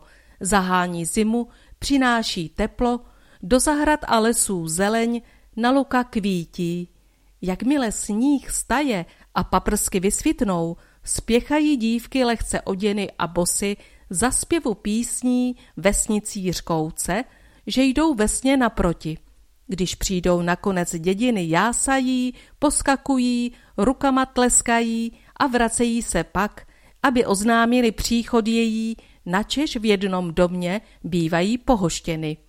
Píše o příchodu a vítání Vesny Josef Růžička. Vesna, jako jedna z pomocnic bohyně Matky Země, má přispět k probouzení přírody, oživení studánek a pramenů. Vesna žádá slunce o teplo pro zamrzlou zemi, žádá bohyni přírody o rozprostření travnatých a květinových koberců. Přivolává všechno, co znovu dává život jarní přírodě. Bohyně Vesna je mladá a krásná. S touto bohyní se bezpochybně váže radost, zpěvy, zeleň, květy, láska. Jak víme ze života bohyní u nás, ku příkladu na Žítkové, i pro ně byl první jarní den velmi významný. O půlnoci přicházeli ke studánkám, kde provedli očistní rituál a nahé se ve studánkách koupali. Smili ze sebe všechny nečistoty, živou energií vody naplnili svou duši i tělo, aby se ochránili před silami zla a nepřátelství. Mytí má význam obrozovací, v pohádkách se mnohokrát zakletým princeznám umytím ve studánce propůjčuje znovu dřívější mladost a krása a právě v tuto dobu, na jaře, zachoval se u Slovanů zvyk oblévačky. Jako vesna očištěna vodou vcházela v léto, tak i slované vodou očištěni a obrozeni vcházeli do léta nového. Z jara a v létě se vesna zjevuje u studánek jako bílá paní. Slezané nazývají ji velkonočkou a táží se jí. Velkonočko, velkonočko, kde jsi tak dlouho bývala? A ona odpovídá. U studánky, u studánky, nohy, ruce mila. Název Velkonočka, staroslovanské vítání jara, byl také záměrně využit církví pro název křesťanských svátků Velikonoc – Měl slovanské svátky vytlačit a vymazat. Svátky jara u Slovanů nevedli lid popravčí křížovou cestou Ježíše k jeho umučení. Velkonočka je vesna, je radostné léto a to je božstvo, které z jara přichází, aby zimu vystřídalo. Na Moravě při Bečvě se zpívalo. Léto, léto, kde tak dlouho bývalo? A léto odpovídá. U vody, u vody, ruce, nohy milo. Ve Slesku očekávali vesnu na zelený čtvrtek a spolu s ní vítali hrom a déšť. Vesna podle představ lidu přicházela zdaleka s jarním ptactvem. Ruská píseň, kterou ji přivolávali, zní Skřivánci, přileďte, krásnou vesnu přineste. Nebo přiletěla sluka ze zámoří a přinesla vesnu ze zajetí. Jarní svátky se vyznačují ještě dalšími zvyky. Vedeni snahou přivolat boha Peruna splétají mládenci z vrbových proutků, takzvané mrskačky, napodobující blesky a jimi vyhánějí všechno zlé z děvčat. Pak je oživují politím vodou. Dostávají za to vajíčka jako symbol znovuzrození, symbol nového života. Slovanské velkonočky – jsou velmi radostné oslavy uvítání přírodních živlů, vesmírných a životadárných energií, které umí vybudit zemi, obrodit její schopnosti vydávat zase úrodu zemskou k výživě tvorstva, které na ní přebývá. Po dlouhé době zákazu opět začínáme poznávat etickou duchovní sílu slovanských svátků, jejich myšlenky, hluboce kotvící v mnohostrané jednotě s vesmírnými a přírodními silami a zákony. V žádném pohanství tím nás označují ti, kteří ponejvíce a dosud žijí v tmářství a nevědomosti. Pomalu začínáme poznávat a vracet se ke krásným zvykům našich předků, ku příkladu právě čištěním a oživováním studánek, které ještě mnohde nacházíme zanedbané bez doteku lidské ruky. Pomáhejme jim a nabírejme i my pro sebe od nich sílu a energii. Bohyně Vesna Mizí bílé stráně, zem se budí ze sna, krajem se pozvolna loudá něžná vesna. Kde nohama vstoupí, vše probouzí k žití, za zelení louky pestře zbarví kvítí. Ještě zimou bledé žluté petrklíče, na stráních vyzvání mají jara klíče. Ne nadarmo se jim prvosenky praví, z klíči odbran jara příchod vesny slaví. Příchod vesny vítá vlahý déšť z oblaků, hromem zdraví vesnu perunův blesk z mraků. Přiletí vlaštovky, uhnízdí rodinu, stejně jako čápy v sídlech svých komínů. Na loukách, zahradách, na stráních, remízcích, slunce si vyhraje v zářivých hvězdicích. Blatouk a narciska, pampeliška zlatá, věnečky pro vesnu vinou z nich děvčata. Jaro do horských těl mítiny lákají, ve skalnatých stráních studánky čekají, skryté korunami rozvětvených stromů. Těší se, že vesna se zazvrací domů.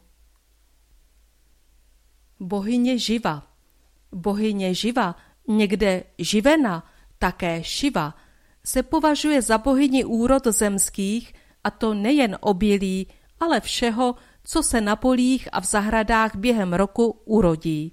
Je to bohyně živící, život udržující a umožňující.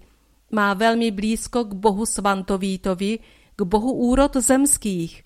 Nejvlastnější slovo související se zemí je živiti, život, a její název tedy pochází z téhož pramene. Duchovní síla bohyně živy, spojená s úrodou, proudí ve všem živém a dodává tomu duši, dech a tep. Síla živy je nejen v zemi, je ve stromech, zvířatech a také v nás lidech. Její síla je ve všem, co má schopnost žít a udržet se naživu. Její životadárná síla proudí z lásky a plodnosti. Největší sílu má právě v létě, kdy slunce naplno hřeje, všechno se rodí a plodí. Živa spolu s Moranou a Vesnou tvoří trojici bohyní, prostupujících v naprostém souladu jednotně životními etapami přírodních cyklů roku. S bohyní živou se setkáváme už brzy z jara, kdy spolu s bohyní Vesnou ukládá semena pozdějších plodů. Po celé léto plodící energii povzbuzuje a dodává sílu všemu, co dozrává. Končí svou práci příchodem morény, kdy už je vše z polí a sadu odvezeno, sklizeno. Tehdy teprve dochází k jejím největším oslavám, které byly nazývány dožínky. Bohyně živa, bohyně lásky a plodnosti, je vyobrazována jako krásná zralá žena, která sama dozrála k plození, má vyvinutá ňadra, je do pola přioděna. V jedné ruce drží kytici letních květů a ve druhé kytici z klasů obilí, symbolu chleba. Klas v jejím náručí je naplněním celoročního úsilí přírody, poskytuje obživu a dává smysl rolníkově práci. Oslavy bohyně živy byly spojovány s oslavami svantovítovými. Děkovalo se za plodnost úrody. V tu dobu byly konány poutě do svantovítových svatyní. Doma se pak připravovalo posvícení či hody. A ta se na vsích konají dodnes. Předtím však proběhly ještě jedny děkovné obřady za úrodu a právě ty byly spojovány s dožínkami, se sklizením a svozem úrody z polí – Na stacích byla vybrána dívenka, která na dožatou donesla věnec z klasů a kvítí hospodáři a nastalo hodování, zábava, tance a zpěvy. Dívky si na počest živy zdobily vlasy věnečky z polního kvítí. A poté se setkává bohyně živa s bohyní Moranou a s ní uzavírá období bouřlivého plodícího vypětí v přírodě a pozvolna uvádí vše, zemi i život, do klidu a odpočinku. V literatuře se píše, že chrám bohyně stál na vrchu Živěc, kde se shromažďovali lidé v prvé dny máje, aby pozdravili bohyni, průvodkyni životem. Bohyně živa Život probouzí na jaře krásná živa. Slunci domlouvá, ať zemi rozehřívá, by až Perun bude chtít z oblaků bouřit. Zem byla prohřátá, musí se z ní kouřit. Hlídá krásná živa, plná energie, zda to na ositých polích klíčí, žije, zda z oblohy dost tepla, závlahy teče, tráva prochlévy roste, na seno seče. Na bílí léčivé, rozprostřené vlada, na meze, remísky, podívá se ráda, na koruny stromů květy obalené, na včeličky k jejich pilu přitulené. Živa, sama krásná, krásu budí všude. Na stráních poměnky, v sadech růže rudé, vybudí žitný lán plný zlatých klásků. Pod rozkvetlou třešní vzbudí v lidech lásku. Bůh Radhost na posvátném Radhošti. Na závěr jsem si ponechala dva, zejména ze severu Moravy, významné slovanské bohy. Jsou to bohové Radhost, který měl svůj posvátný háj na památné hoře Radhošti, a bůh Hostin, za kterým lid docházel na horu Hostín. V paměti lidu zůstali tito bohové tak trvale zakotveni, že až dodnes názvy kopců jejich sídel nikdo nedokázal změnit. Bůh Radhost je stále, po celé tisíciletí od jeho zboření intenzivně vnímán nejen severomoravským lidem, ale lidem celé země. Na rozdíl od boha Hostina, který je, zdá se, výhradně bohem Moravanů, byl bůh Radhost uctíván všemi veneckými kmeny.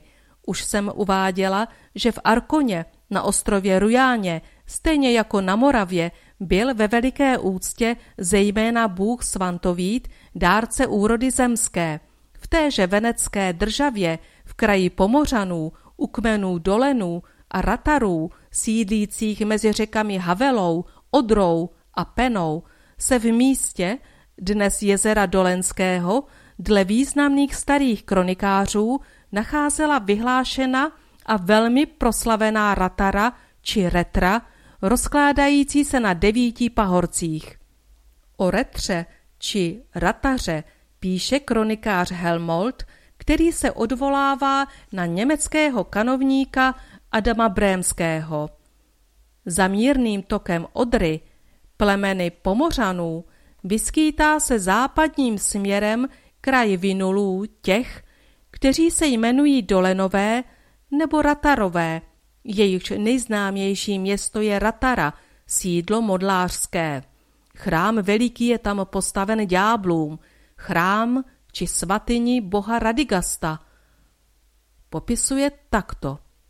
Dřevěná svatyně uprostřed háje, na zvířecích rohách v základech, venkovní stěny svatyně zdobily obrazy bohů a bohyní, uvnitř chrámu stály sochy označené jmény, vedle nich prapory a vojenské odznaky.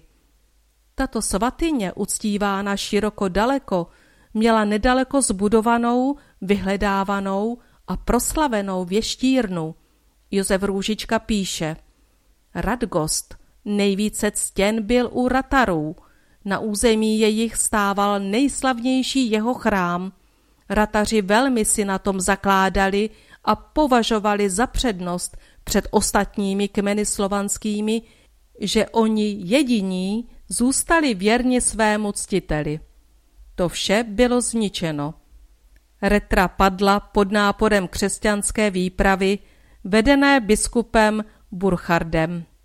Chrám i s věštírnou byl po boji vyvrácen, jeho duchovní povražděni a Radgosta vlastnoručně rozsekal sám biskup. Tehdy se psal rok 958. Podmanění slovanského knížectví dovršil saský vévoda Jindřich Lev. Stejně jako v Arkoně. Bylo také i zde všechno slovanské zničeno a zakázáno.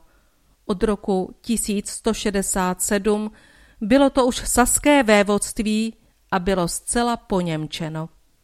V městě Prilvicích, nedaleko ústí řeky Odry, na severní straně vrchu u Dolenského jezera, byly nalezeny vzácné kusy sbírky, na kterých byly vyryty četné runské nápisy, sedmnáct figur bůžku s runskými nápisy a mezi nimi byla soška Radgosta z chrámu Ratarského. Soška Radgosta se nalézá ve sbírce v Novém Střelíně v Mecklenbursku. Je oblečený v kroji slovanském. Pravou rukou drží hlavu tuří na prsou. Na hlavě sedí pták. Runské nápisy se čtou u pravé ruky zern naproti dlaj vena. Tuří hlava je doposud znakem Mecklenburska. Na Moravě stával bůh Radhost na Radhošti. O tom se dochovala přečetná a krásná podání lidová. Přes celých tisíc roků zákazů a hanobení jeho uctívání lid na Radhošť za ním chodit nepřestal. Kruté pronásledování a tresty trvaly až do roku 1781, kdy byl vydán císařem Josefem II. toleranční patent a bylo ukončeno řádění inkvizice a pronásledování nekatolíků. Dávno tomu socha boha stávala na louce, která se rozprostírá mezi Velkou Volařkou a rovným Beskydem, jižně od Temene, kde se k Radhošti připojuje Černá hora. Podle informací, které lze získat i dnes přímo nahoře, byla zničena v době příchodu Cyrila a Metoděje. Socha byla rozbita a na tom místě byl postaven kříž. V kronikách se uvádí, že se poblíž nacházel posvátný háj s bohovou svatyní, která byla dřevěná. Do jejich stěn byla vryta, vepsána historie Valachů. Poblíž byla rozsáhlá a vyhledávaná věštírna. Uvádí se také, že pod sochou byla kolmá prohlubeň, kterou v roce 1755 objevil profesor Vratislav Monce. Ta měla být vstupem do podzemních síní pod temenem Radhoště. Síně se měly používat v dobách našich předků. V 19. století stála nad prohlubní koliba, pokryta dřevěnými trámy. Bylo to dlouhé dřevěné stavení k ustájení dobytka a bačovo obydlí. To vyhořelo. A při požáru se prý všechna zvířata propadla do prohlubně. Byla zasypána hlínou a kamením. Moravský vojenský lékař a historik Galaš píše, k onomu moravskému bohovi, jenž na Radhošti, jedné vysoké hoře v kraji Přerovském ležící, který s velikou podstou ctěn byl a slavný chrám a rozkošný háj měl, hrnuli se ve velikém počtu ze všech stran pohanští poutníci, činíce mu zde veliké oběti. Galaš vyobrazil také boha Radhosta podle starého pergamenu, který uchoval jeho otec František. Když rožnovské oltáře na faře řezbal a ten vzácný rukopis u tamního kaplana jistého pana Povolného viděl. Nejslavnější dny, kdy byl Radhost uctíván, připadaly na dny letního slunovratu. Josef Růžička píše – Ctění Radhosta na Moravě bylo všeobecné. Pěšina svědčí, že celý národ ho oslavoval, ač duchovní i světská moc během staletí o zastavení radhočských slavností se zasazovala, nepodařilo se je nikdy vymítit, ba zbytky jejich dochovaly se po dnešní den. Bodří valaši vypravují podnes o božcích na rožnovských pasekách, kteří všechno vědí a znají každou nemoc léčit na lidech i dobytku. Dosud na Radhošti stojí socha boha Radhosta od frenštátského rodáka Albína Poláška, který ji vytvořil v roce 1931. Bůh Hostin na Moravské hoře Hostín. Na závěr vzpomenu až dodnes jednu z nejslavnějších moravských hor, vzpínající se od úpatí až v úrodné Hané. Je to posvátné místo, na kterém byl uctíván jenom moravskému lidu patřící národní bůh země Moravy. Jméno hory je jménem moravského boha, který měl na ní v dávných dobách, ještě před tisícem roků, posvátný háj a svatyni. Nenašla jsem v jiných historických pramenech, kromě moravských, svatyni boha Hostina. A jemu je na Moravě zasvěcen nejeden kopec, protože na Moravě je více ostrohů s názvem Hostín a právě uctívání tohoto boha vypovídá i o charakteru Moravanů. Byl Bůh moravský, jehož naši předkové na oné vysoké hoře téhož jména blíž Bystřice ležící ctili a za dárce zákonů v hostinovských národů svého drželi, píše Galaš a pokračuje. Pročež předkové naši k hostům a příchozím nad jiné národy přívětivě a laskavě se chovali tak sice, že u nich zákonem stanoveno bylo každého notně potrestati, kdož by se k hostům, zvláště pak cizincům, jež do domu přijal, nevlídně zachoval. Tomu pak, kdož pohostinujícího u sebe cizince obrazil a neb jakýmkoliv způsobem jemu poškodil, byla uložena přísná a tvrdá pokuta. Nicméně ale výborná a chvalitebná, která už až dosavat nejen vlastenečtí kronikáři, nýbrž i cizozemští staří i noví spisovatelé zvelebují. Tresty byly tvrdé. Dle příkazu boha hostina nemohl nikdo odejít bez pohoštění. Byl to pro Moravany zákon. A tento zákon moravského boha se tak hluboce zapsal do národní povahy Moravanů, že kdokoliv, a já pamatuji na svou maminku, která ať to bylo za doby první republiky, v době velké nezaměstnanosti nebo za druhé světové války, nikdy nenechala odejít pocestného, který šel okolo naší vesnické chaloupky, aniž by ho pohostila. Třeba jen chlebem a mlékem. Galaš popisuje a vykresluje podobu boha hostina, tak jak se dochovala na starém, už zmíněném pergamenu z Rožnovské fary. Sochu boha hostina vykreslil následovně. Stařec bradatý, maje korunu zlatou na hlavě, seděl v dlouhém ortivu na trůně, držev v pravé ruce místo skreptru, olivovou větvičku v levé, ale vzhůru něco zdvihnuté, malý domeček, na jehožto svršku laštovice, tajemný význam hostinství seděla. Chrám jeho nákladně vystavený stál na vrchu hory, při němž se veselý háj vynacházel, v kterémž pautníci při slavnostech haufně sem přicházející hodovali, kteréž hody ke cti jeho hostina slavly odkuč ještě až dosavát takový krásové, jenž se ke cti pohostinujícím přátelům strojí, hostiny se jmenují.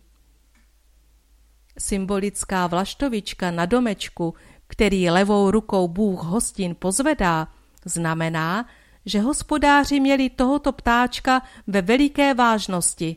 Věřili, že vlaštovička je pro jejich dům požehnáním, Kromě toho je velmi užitečná, protože se živí vosami, sršni, komáry, mouchami a tak vlaštovičkám přáli v domě i na zahrádce.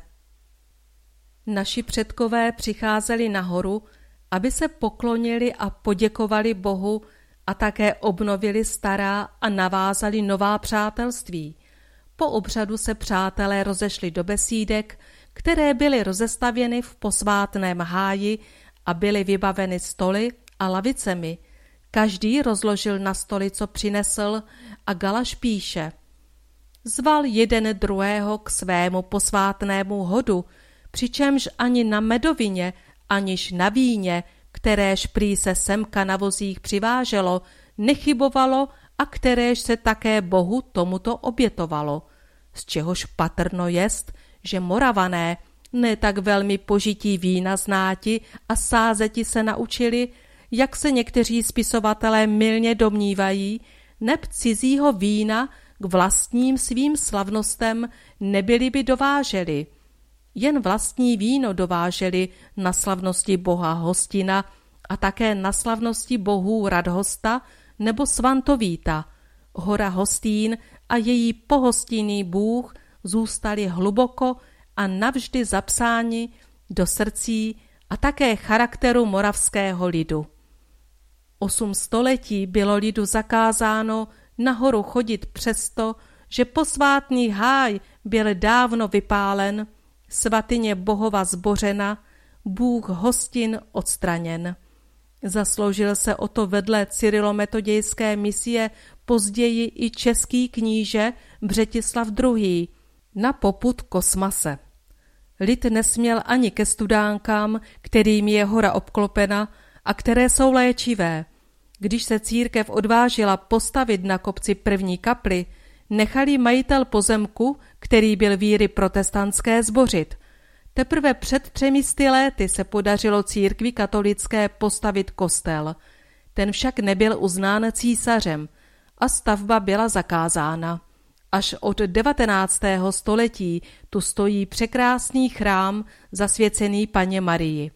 Toleranční patent Josefa II. vrátil lidi do studánky a prameny i jejich léčivou sílu. Staromoravské hradiště na kopci Hostýně bylo příchodem křesťanství katolickou církví dávno rozvráceno, rozbořeno a srovnáno s povrchem země až tak, že dnes už stěží lze nalézt z něho nějaký kámen, jen v srdcích lidu zůstává stále zasunut podvědomý obraz z dědictví předků a jeho odkaz. A nejen na hostýně. Hanáčtí moravané, když jim bylo znemožněno hlásit se k odkazu a víře svých předků na posvátném hostýně, vložili svůj smutek spolu s nadějí do překrásné pověsti o bájném knížeti Ječmínkovi. Zaseli semena své rodové paměti do pole ječmene. Věří, že jsou dobře moravskou zemí chráněna a čekají na příhodnou dobu, aby vzešla a vyjevila moravskou historii v její plné pravdě a slávě. Proto také ponechávají na zámečku v Chropini provždy otevřené dveře do světničky knížete Ječmínka. Světnička čeká i na vás, návštěvníky Chropině. Bůh hostin na hostýně. V kraji, kde v klasech ječmínka poutník hledá, posvátná hora odhané vrchol zvedá, kde tok řeky Moravy se s Bečvou vítá, v uspané paměti Moravanů svítá. Pod vrcholem Hostýna jsou vsi i města, přes které kdysi vedla Jantarová cesta. A blízko Přerova rozsáhlé hradiště je druhé největší slavné naleziště. Dávná historie, pro nás už neznámá, vypráví, že zde noha knížete sáma zapustila otisky do nitra země, aby ochránila své budoucí plémě. Z Olomoucké Svantovítovy svatyně vlna energie proudí po hostýně. Spolu s hostinem v jeho zátiší klidu vkládá lásku, radost do vědomí lidu.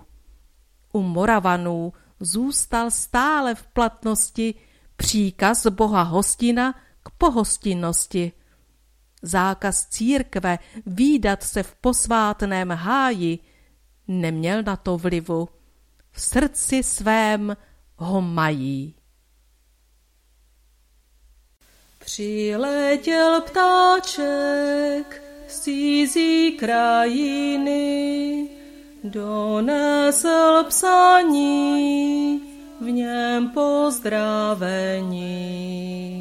Bych se podíval do země české, že jsou tam taky děvčátka hezké. Zůstanu radši v Jihlavském kraji, najdu si děvče hezké z Moravy. Moravka chodí přímo jak svíce, každá má k chlapcům upřímné srdce.